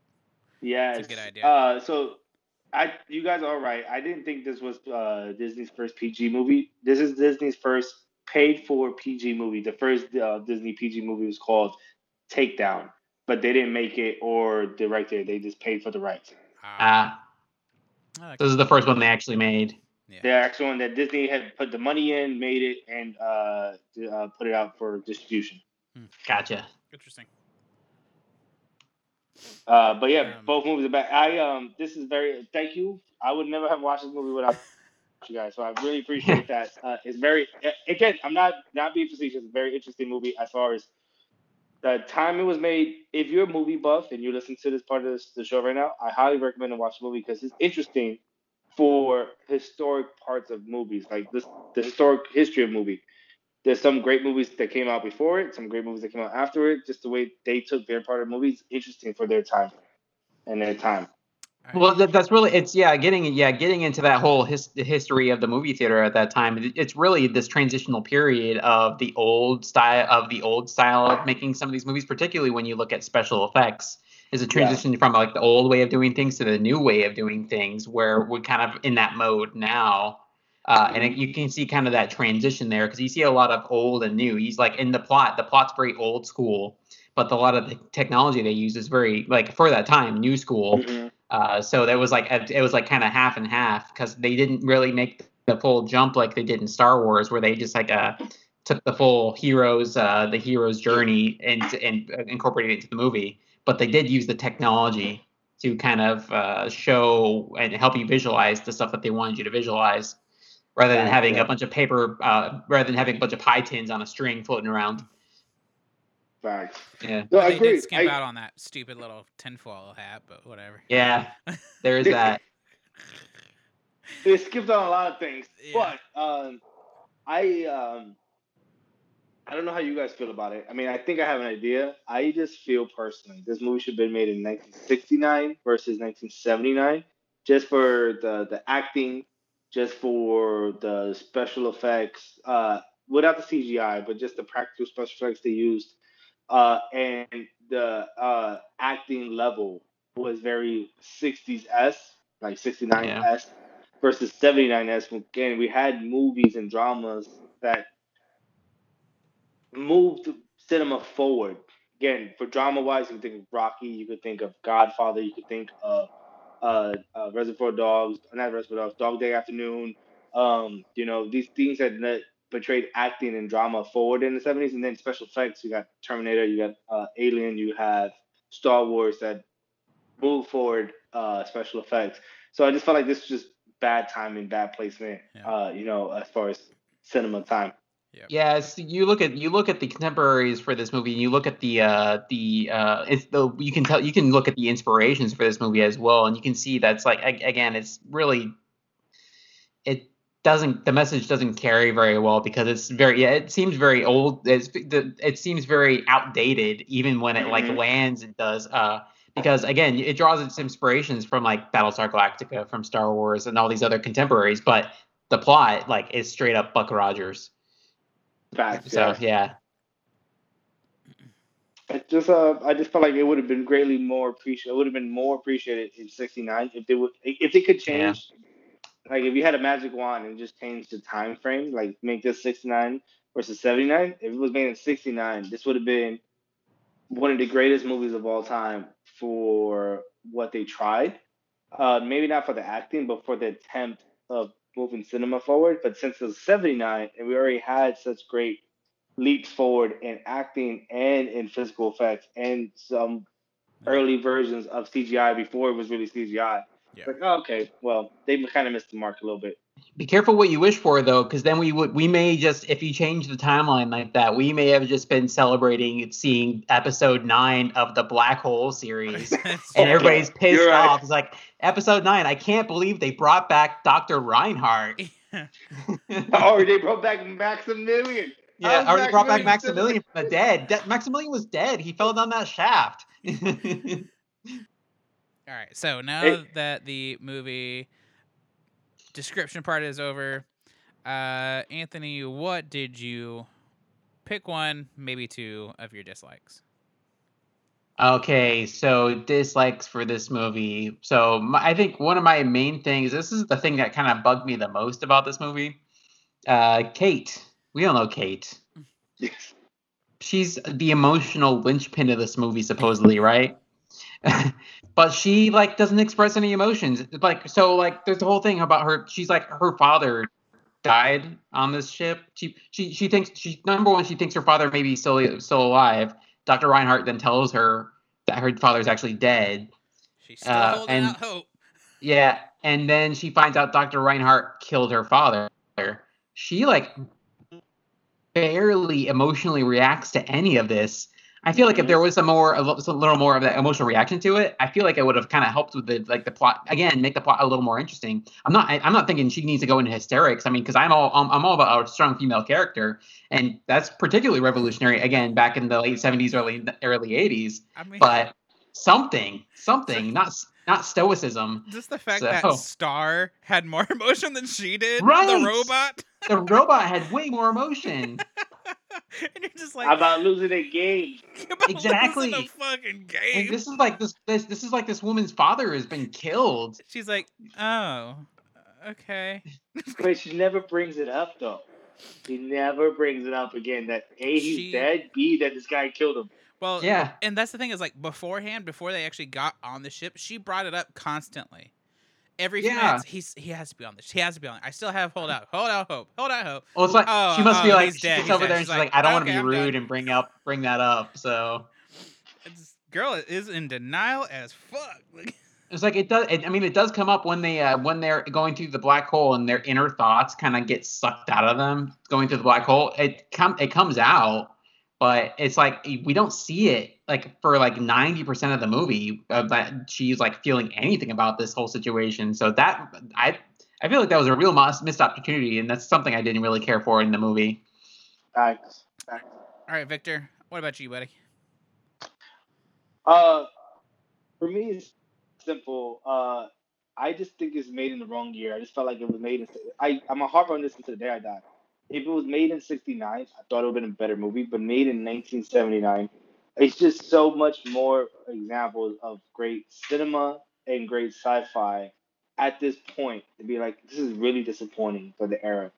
And the other thing is just the art direction of the movie. The aesthetics of the movie is very like jarring. Rooms don't make sense. Yeah. Uh, size don't make sense. Uh, it's just very abrupt. Like there's a garden here, but there's no way to see it or ever, ever brought up again. Besides that, oh, he has to eat at the end. You know. Yeah. Uh, but it's You just, see a walnut, Yeah, but they show the inside of a walnut and it's a mansion. You're like, what? Like, yeah. Yeah. This doesn't make any sense at all. yeah. What about you, Ryan? So, I mean, so of course there's there's multiple things. So I'm gonna just mention one, but also my second one's kind of also one of the facts that I found that I wanted to read about. So one of it, which we already kind of talked about, is the the scientists are the stupid scientists we've ever encountered. Like Facts. you know, and that's why like I brought up the whole. There's no way these people graduated school. They just like were like, hey, you guys want a title saying you are a fucking scientist, and we'll send you up in space. Like, cool. You know, like that. That's all that makes sense because of how they react to everything. How they Facts. they the first thing that they do, like we said, whenever they land on that stupid ship, is let's arm up, let's get ready for a fucking war. And like, wait, this is supposed to be like your guys' ship. Like, what's wrong Yeah. with you? And everything, like, they're just immediately like so constant, like, oh no, you're evil. Oh no, this is bad. And just like, you don't know the guy. Like, I mean, granted, yes, he was evil, he was bad, but it's just like. I feel like most scientists would be like, okay, we need to figure out logic of like, why is this happening? Why? How did he really get this? You know, just like more of like thinking and more of a dialogue of like why they're doing what they're doing. But instead, it's just like, let's close our eyes and point a direction, and that's what we're gonna do. And no one Mhm. can change our mind. We're gonna be stupid as fuck. Like I don't. That that really bugged me. But I uh, can see. Yes. another thing was like it- we talked about it too was Vincent's eyes, the robot. Yeah. Well, Uh, I actually found a uh, a fact. So it says Vincent originally is supposed to have more uh, pretty much electronic eyes. So it's supposed to be electronic board so that he could show more emotions, facial expressions. But at the last minute, the board wouldn't work, so they had to quickly throw something together. ah. And I guess for some reason, the quick throw together was a kind of a creepy looking cartoon robot that didn't make any sense. Mm. So That make that makes sense, but it doesn't make sense. Either, yeah, But y- yes. still you would think for especially the budget they that they had, they could do something a little bit better than weird fucking creepy little eyes. but uh, yeah. because I mean, I I liked Vincent the robot. I thought he was he kind of made it funny, kind of his little quotes and stuff like that. But yeah, By was like- far the best actor and character in the whole yeah, yeah. He showed the most emotion. He was funny, and he like as he was really good. But uh, that yeah, there was just like a lot of little things that on him that I was like, they really shouldn't have done that because they're turning him into a fake cartoon, and he's supposed to be like this badass robot that obviously was the only one running the ship. He's the only one telling people, "Hey, you need to do this," and they're like, "No, we're scientists. We're gonna go, you know, close our eyes and run into a freaking wall." But uh, Basically. yeah. so all right. So middle section MVP. Uh, Victor, who do you think was the MVP of this movie? If, so it's gonna be a conscious like it's gonna be like a weird pick for people listening to me, but I think Star should have been the MVP of the movie if they made his Stole mine. You stole mine. for the, the villain side, he was the only one to show emotions and feelings about wanting to be the best or winning or anything. If they would have made him the main villain, it would have made the movie so much better. That Yeah. what I like.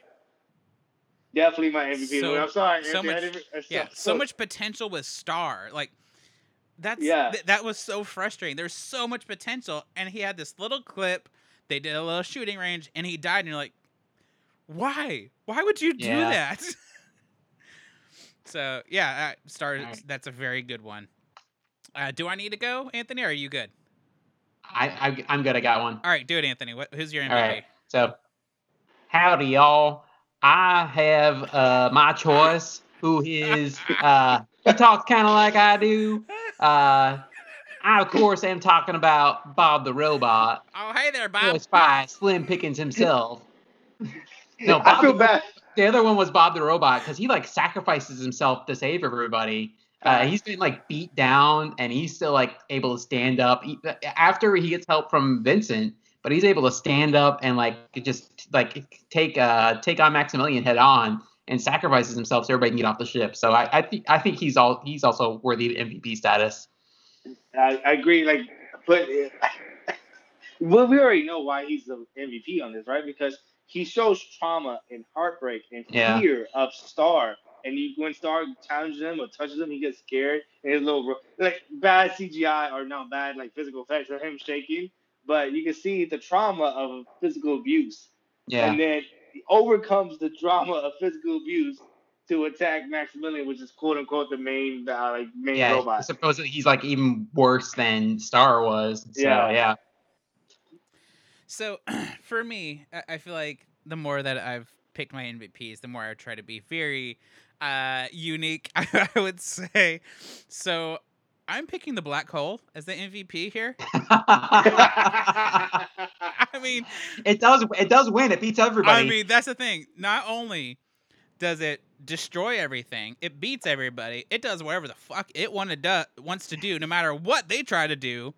Uh, they make everybody obsessed with it. Uh, it draws in meteors at the perfect time to destroy a ship. And they're like, "Fuck you! You're not getting in here with the way that you want to." Um, I, I mean, plus on top of that, whenever they go through it, they must get high as fuck because like that that they put you that black hole put them on a trip. So that's my MVP. it, it was between black hole and uh uh oh crap, Vincent or the the, the robot. But uh, oh, Maximilian, yeah. no, no, no. Uh, their robot. Star? Maximilian? Oh, Vincent. Vincent. Yeah, Vincent. Yeah, Vincent. yeah. Uh, but really, I mean, Vincent. He was he was good, but uh, the black hole that Yeah. Vincent, I feel like is the obvious choice. Yeah, he also Yeah. gets For the his title hole. credit, so It gets it's the credit of the whole movie. Black Yeah. hole. black hole. I mean, I mean, called- they the movie fucking is made called the, The movie. Black Hole. Yeah, that's right. That's how badass the black hole is. They're like, you know, what? we need to make the mo- we need to call this the black hole because yeah. that's who wins. So, yeah, it's not called Captain Dan in the black hole. It's just the black hole. Yeah, but uh, so what was? Wait, what, did we do? Dislikes? Yeah, so likes. Sorry, I already forgot. Uh, what what is? So I guess I'll start since you guys already started. Yeah.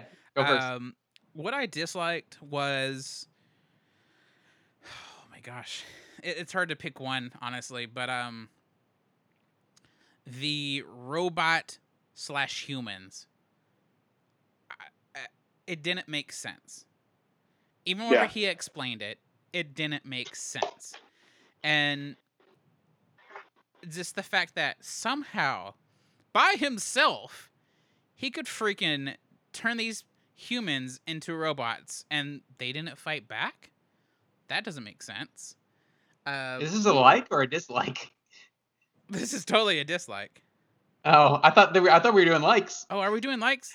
We already Yeah, did these are likes. Oh my we god. We already did dislikes. It's like Sorry, the MVP thing just totally threw me You're off. just gonna All do dislikes again. Woo, all right. so uh, I'll go ahead and just keep that in. But you know, that's another thing that I dislike about the movie. But, but keep that in for the dislikes. But, uh, yeah, Yeah. definitely. yeah. So I'll just another uh, side note for the dislikes. So I guess likes. Um, okay, that's even harder now. Um, I could do it. I could do what I liked about the movie. Yeah, I got one too. No, I, I got it. So my dislike would be uh, the robot Vincent. You like? Yeah, my like is it's Vincent.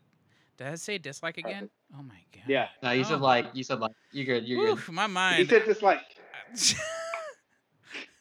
Well, we've been drinking for a little bit now too. yeah, uh, that's what I'll blame it on. But um, so my like, it's Vincent the robot. I feel like, for one, out of the whole crew, he's the only one that seemed like he actually cared to be there, doing what they're doing.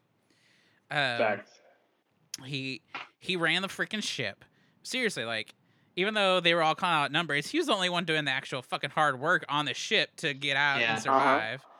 and Um, fighting. yeah, and the whole time that they're doing stuff, he's saying, "Do this. You don't need to be doing that. You need to be doing this." They didn't freaking listen. So like, he was obviously the smartest one on the ship. Plus, he was funny. His uh, little he he loved quoting, making quotes. That was entertaining and kind of frustrating at the same time. So for me, I, I really I enjoyed him. I thought he really helped make the movie what it was to at least be able to watch. So, No, I agree with you. uh, go ahead, Victor. Um, for me, it would be more of like it's just gonna be like a little bit of a cop out of what I like about the movie, but it's the potential of the story I really enjoy. That's what I bought into. Forget the bad acting in the first thirty minutes. Forget the bad, the bad, uh, the this lack of emotion in the actors. The potential of the story. That's why it kept me. That's why I watched it three times. I really thought the potential of the story was great, and I was like, Yeah. there's a lot here to be enjoyable if they did it right, and Yes. they just didn't. They executed extremely poorly, Yeah, it Yeah. could have been a fantastic movie. thousand percent. So that's what my favorite. Like it's just the when I kept watching, it, and I continue. I will watch it a few more times. It's just for its potential of what I what I could see in my head of a great mo- movie. It's just poorly executed. Yeah. All right, Anthony, you're up. So uh, I am always a fan of a good mad scientist story, and uh, this one was no exception. I feel like uh, I feel like Dr. Reinhardt. He had that whole. Uh, he had the whole look down. He had like the crazy, kind of crazy hair. His hair was like kind of a rat's nest. He had the full beard. He looks like he's been. Yes. He looks like he's been stranded there for a while. He looks like he's kind of lost his mind a little bit. And but he, uh, even though he kind of kept his cool, he there was like a there was like a sharp edge to his personality that where he's like Mhm. I believe there's like one part where he's like you do not on the ship you do not you do not tell me what to do you ask me what to you ask me to do something and it's like it, like he had these like kind of sharp sharp rebukes that made you feel uncomfortable around him and then at the end he goes full on Vincent Price in that movie he just like kind of goes full mad scientist and it's so great Yeah. uh, so I feel I feel like the uh, the the, uh, the actor who played uh, Dr. Reinhardt, uh, Max uh, Maximilian Schell, did a great job. Which is funny. That guy's he named did. Maximilian, and the robot's named Maximilian. So, Yeah. uh, but uh, uh, but Max uh, Max Schell, uh, who played uh, Dr. Reinhardt, I feel like he did a really good job uh, taking uh, taking the material and really kind of just hitting it home for that character. You there there was no doubt who that guy was. Yes, they overtly played his hand where they showed him that he was evil, but I put that on the production and not on the actor because the actor played the part to a T. I agree with you a. Yeah. thousand percent.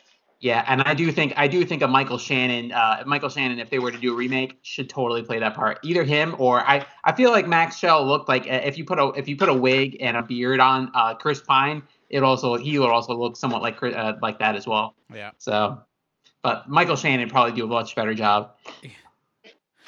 Um, so before we get on to the part where Victor tells us what all can make this movie better, I just want to read a few facts that I found that were very interesting.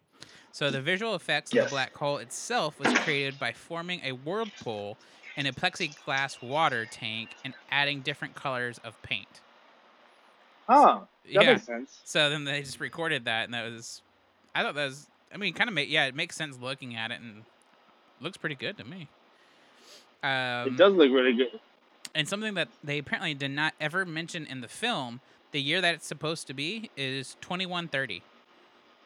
Oh, that's the question we had. It was like, when is Yeah. this occurring? Yeah. So that's the question I had because Dante Inferno, at le- that's what I, so it fits in my my reference because it had to be at least 500 years old by the time this movie, like uh, this, these people left the for whatever part of space they're in.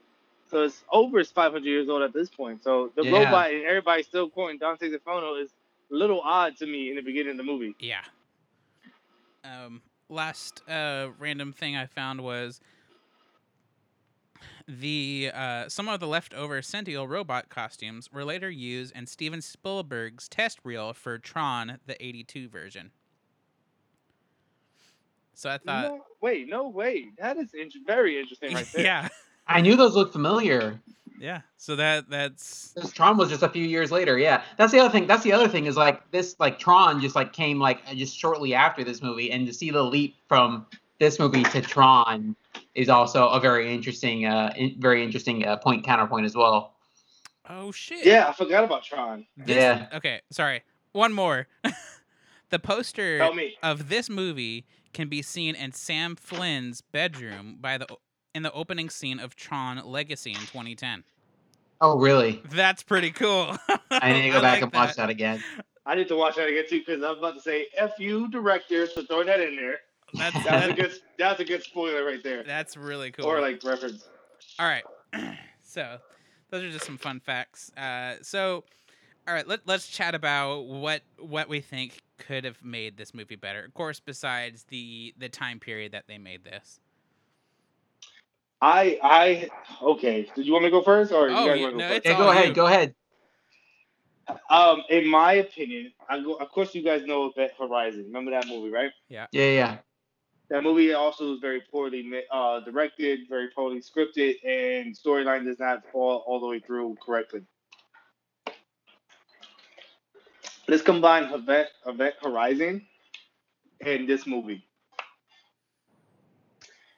Uh, so you take Dr. Uh, Reinhardt, still the main bad guy of Mhm. the movie, but still the same thing, trying to find life on other Earth, still trying to find the same thing, trying to find uh, get stuck by this black hole. Within this black hole connects the ending of the movie with the demon dimension and Event Horizon, but it plays out to what happened to the whole crew.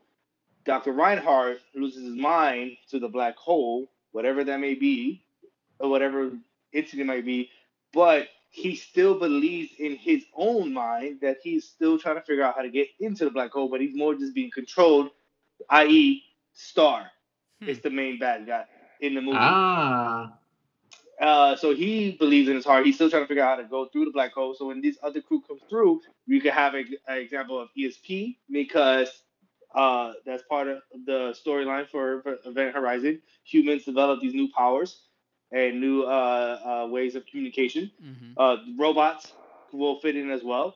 And then these humanoid robots along the way is no longer humanoid. They're demonoid uh, corrections from Star who infiltrated their ship along the way. And they're not cyborgs, but they're humanoid robots.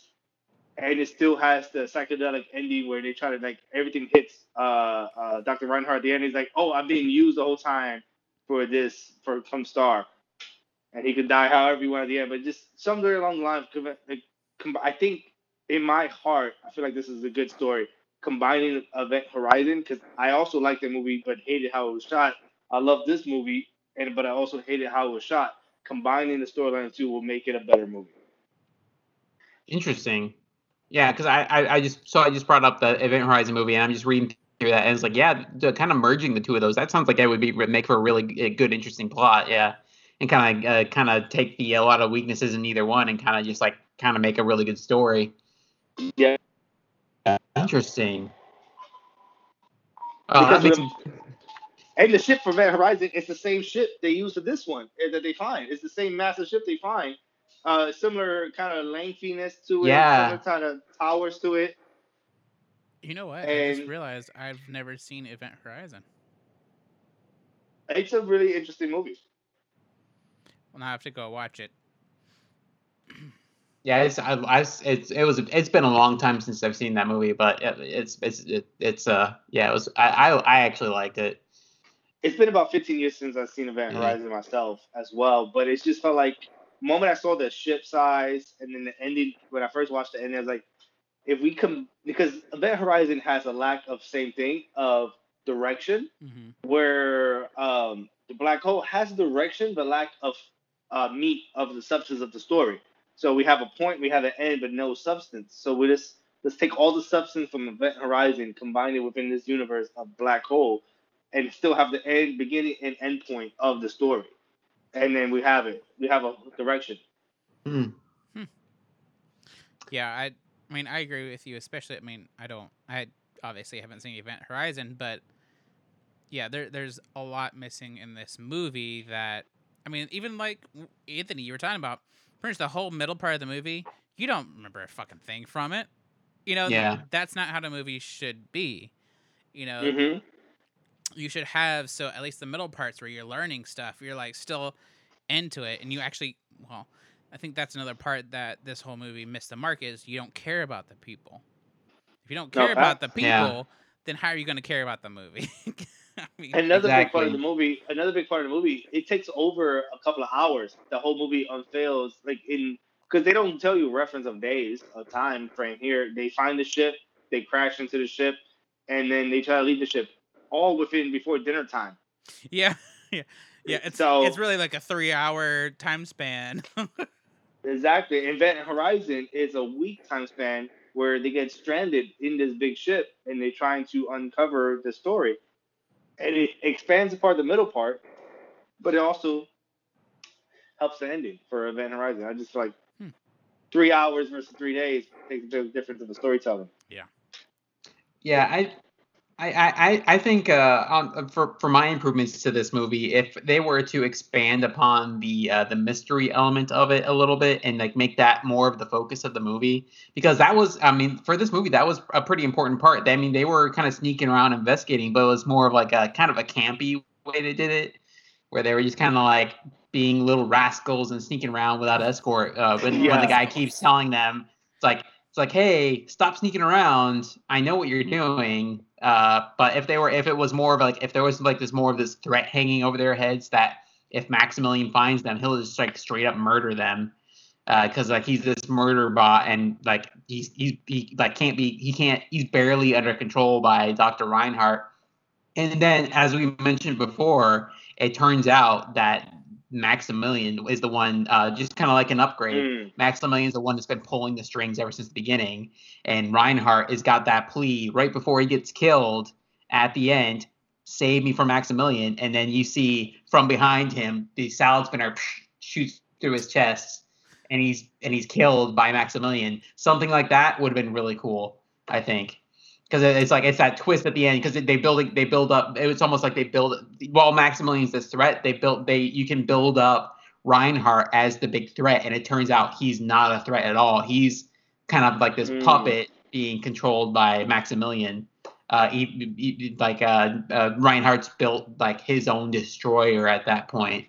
Uh, so I feel like something like that would have been uh, would have been like a really interesting, kind of keeping a lot of the other plot points, but expanding upon the tone. Uh, kind of kind of take it almost to a uh, uh, horror mystery or survival uh, survival horror mystery kind of vibe to it. I think that, that would have been really cool. So like it's that. pretty pretty close pretty close to your idea, uh, uh, Victor. and I mean, mine's one we already kind of talked about it, and kind of the same thing, except for with Star. I really thought you know, where my mind went whenever we saw Star and all this stuff is like, oh, you're really cool. Again, if Star took out Maximilian and then like at the Mhm. end, he, he like convinced his other red robot friends to be like, hey, rise up with me and let's take the ship, kind of thing, you know? So.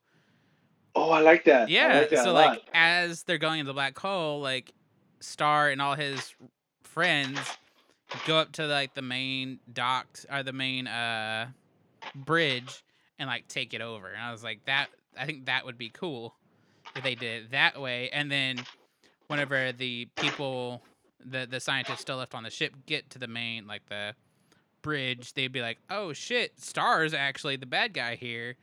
We need Yeah. to try to take out his crew." And I don't know where they would go from there, but I just feel like that would at least make it even more interesting and probably have a much better review if something like that happened, or even really, I mean, any of our suggestions and thoughts. But I do have one more. I do have one more Of course you do. suggestion. Hit us with it. Hit us with it. Thelma, Thelma and Louise remake with Star and Maximilian replacing Thelma and Louise. That's all Okay. I'm saying. Uh, here's a Just twist to replace that. them. No, here's a twist to that. Star and Vincent, Thelma and Louise. Oh, Ending. even better, even better. Star. Maximilian, Vincent, Bob. I mean, yeah, all the robots. Just bring them all. Yeah. all the robots. They live in a house together, creating The monsters. shenanigans. The, we can make them the monsters. there we go. It's gonna be the golden robots instead of the golden girls. Like, Oh, that's even better. There we go. There we go. There we go. Like Another it. funny thing. Another funny thing about it, the robots had more emotion than any of the humans in the whole movie. all the even Maximilian, I feel like had more emotion, and he was the most emotionless robot. Well, of course, besides the human slash robot ones, but they don't count because they had no emotions because they were more human. Apparently, I don't. know. yeah, people have like- emotions. when when Bob when Bob gets killed by Maximilian, even though Vincent has no literally no facial expression, you can tell how bad he feels about Bob dying. yes. Yeah. More so Oh. than Kate feels about her dad finding out her dad was murdered. But that was her whole life becoming an astronaut was her whole life to figure out what happened to her dad. But you Yeah. know? Fuck that emotion. I got I got work to do. That's yeah. right. But also Bob at the end when uh, Vincent challenges Star, you can see Bob physically traumatized from Star, and he's like, "Oh no, I don't want my friend or this person I like to be hurt by Star, so I hope nothing bad happens to my friend." He's physically traumatized. Nobody, Kate doesn't show that. uh, uh, fucking Dr. Ron, nobody has any trauma in this whole movie at all. The Yeah. only human that showed the most emotion was who is the I can't remember his name. The one his much the whole reason they're in the shenanigans is because of him. The one that cops out at the end and takes the ship. Oh, uh, Oh. Harry, yeah. Yeah, he's Harry, yes, Dr. he's the Harry. only human that shows really any kind of emotion, and it's at the end whenever he's just like, "Fuck you guys, I'm taking the shit." Oh, cowardice, yeah. Yeah. you just No, show but he's straight the, up he's cowardice. the, also the only human that was like, yo, let's fight everybody. Let's fight this whole shit. Let's take it. Oh, they turn humans into robots? I'm out. Yeah, I'm Yeah, out. I'm hell done. I'm done. Hell no. All right, that's too much for me. Yeah, that's above my pay grade. I'm out of this. That's right. Oh man. So, I guess this leads to uh, cheers or party foul for us. Oh wow. I Cheers for me. I, lo- I enjoyed. It's a. It's, it has potential. It's just a bad movie. Just, if you know what's going in, it's a bad movie. Just accept it. Uh, I I, Yeah. I 100% agree. I I said cheers. I I watched it and I still suggest it and I watched it again because I was like, it was just it- it's so bad, but it's fun to watch. Like it's it's funny. It's ridiculous. It's enjoyable. Campy. Yeah. Yeah. I enjoyed it. All right, Anthony. I, I think you know what I'm gonna say. It's it breaks my cardinal rule on movies. I'm sorry, guys. It bored me in the middle. The the, the beginning was kind of campy and interesting. The end, I found it very interesting. And uh, and talking about this, we bring up a lot of good points about the good stuff, but it's so mired in the boring stuff, and you have to go, you have to wade through all the junk of that boring clutter in this movie. yeah. And I'm sorry, but I cannot stand for that party foul from me, guys. I am sorry. No, it's fair enough. You're right though. There's a lot of foul in the movie, but Yeah. I feel like if you know it going in, this is a bad movie. You could forgive Yeah. it for that. You know, this is this is not this this is something that you might enjoy watching with a bunch of other people. It's not something want to watch by yourself. So Yeah. so Good watching point. if you're watching with a group of friends or watching like having having like a Netflix or Disney Plus party and you're watching a lot of with the people over Skype or in person, hey, watch it. If you're wa- if you're if you want to watch something by yourself and you're just like chilling out on the weekend and like don't watch it, watch something else. No, that's a good point. If you have a you have friends who like to watch movies with you, especially campy movies like this, this is definitely an enjoyable Yeah. campy movie. yeah. Yeah. But it's not good for a solo watch. Oh, maybe I enjoyed it. I, had I. I watched it three times. I did a solo watch too, and it, Yeah. I still enjoyed it. Yeah, that's that's that is Anthony's opinion though. Yeah. yeah. And, uh, fair enough. Everybody's uh, cup of tea is different. So Yeah. That's what I love about this podcast. There are times we completely agree 100% on something, times we're like completely opposite. Like, I don't know, you're fucking crazy for liking this movie. But, uh, man, so yeah, I guess there you go. There's our reviews two yeses, one no's. I mean, I don't know. Uh, good luck. Hopefully, you, if you decide to watch it, hopefully you enjoy it. If not, it's probably for the best. I don't know. Godspeed, Yeah. Godspeed. I, I just like how Ryan was like, you know what, two yeses, one no, but uh, good luck. yeah, that, that's it. It's like that's all I can say is good luck. I mean, it's a gamble. I I, I truly feel that way. Like whenever you watch it, it's not gonna be a oh, it's fine. It's a I would watch it like it. I enjoyed it, or it was fucking awful. I, I couldn't finish it, kind of thing. But Fair enough. No. It's not one of those medium movies. It's I hate it, I love it, or hate it or like it. No, I don't think anybody loved this movie. yeah. No, I don't think I don't love it either. But no, it's uh. I think we're rambling. I think we're rambling here at the end. oh, exactly. Yeah. All right. Facts. Well, uh, thank you for Victor, Victor, for hopping on with us today. Great having you on. We're gonna have to get you on some more. Well, thank you for having. I really do enjoy these episodes. I, Yeah. I have a lot of fun, so I really appreciate it. So thank you for having me again. And uh, guys, listen, I already if you listen to this, already following. Uh, let's do a podcast, but follow Beer with a Purpose. Ron, uh, Anthony, we did get you a social media page yourself as well. and then, uh, uh, guys, appreciate it, man. You guys, And uh, on, man. Thank when where can uh, where can people follow you, Victor? Dallas Beer Talk on all social media, website, everything, everything's connected. Uh, if you Google Dallas Beer Talk, you can find me everywhere. TikTok, All right. too. I'm making TikTok videos. Yeah. Oh, Victor's on the TikTok. All right. yeah, on the TikTok. drinking great. Beers. All right, uh, and you can reach us. Uh, you can you can find us on social media on Instagram at Let's Instapod. You can find us on Twitter on Let's Tweet a Pod. You can find us on Facebook at Let's Do a Podcast. Uh, reach out to us. Uh, let us know your comments. Give us your feedback. Give us your critique. Hey, we're happy to hear it, and we'll we'll take it and we'll uh, we'll apply uh, we'll apply whatever uh, rocks you throw at us. We'll uh, we're we're happy to get it from you. So Facts. all right. Cool. But uh is Ryan, is there anything else? I mean, we didn't talk about what movie we're doing next, but we have no idea. So Yeah. So stay tuned and you will see it the next movie in our feed, TBD. yeah. All right. But if there's anything uh unless there's anything else, I am Anthony. Oh. And I'm Ryan. And that wasn't Victor driving his car. All right. Bye. Sorry, Bye, guys. guys. I'm so sorry.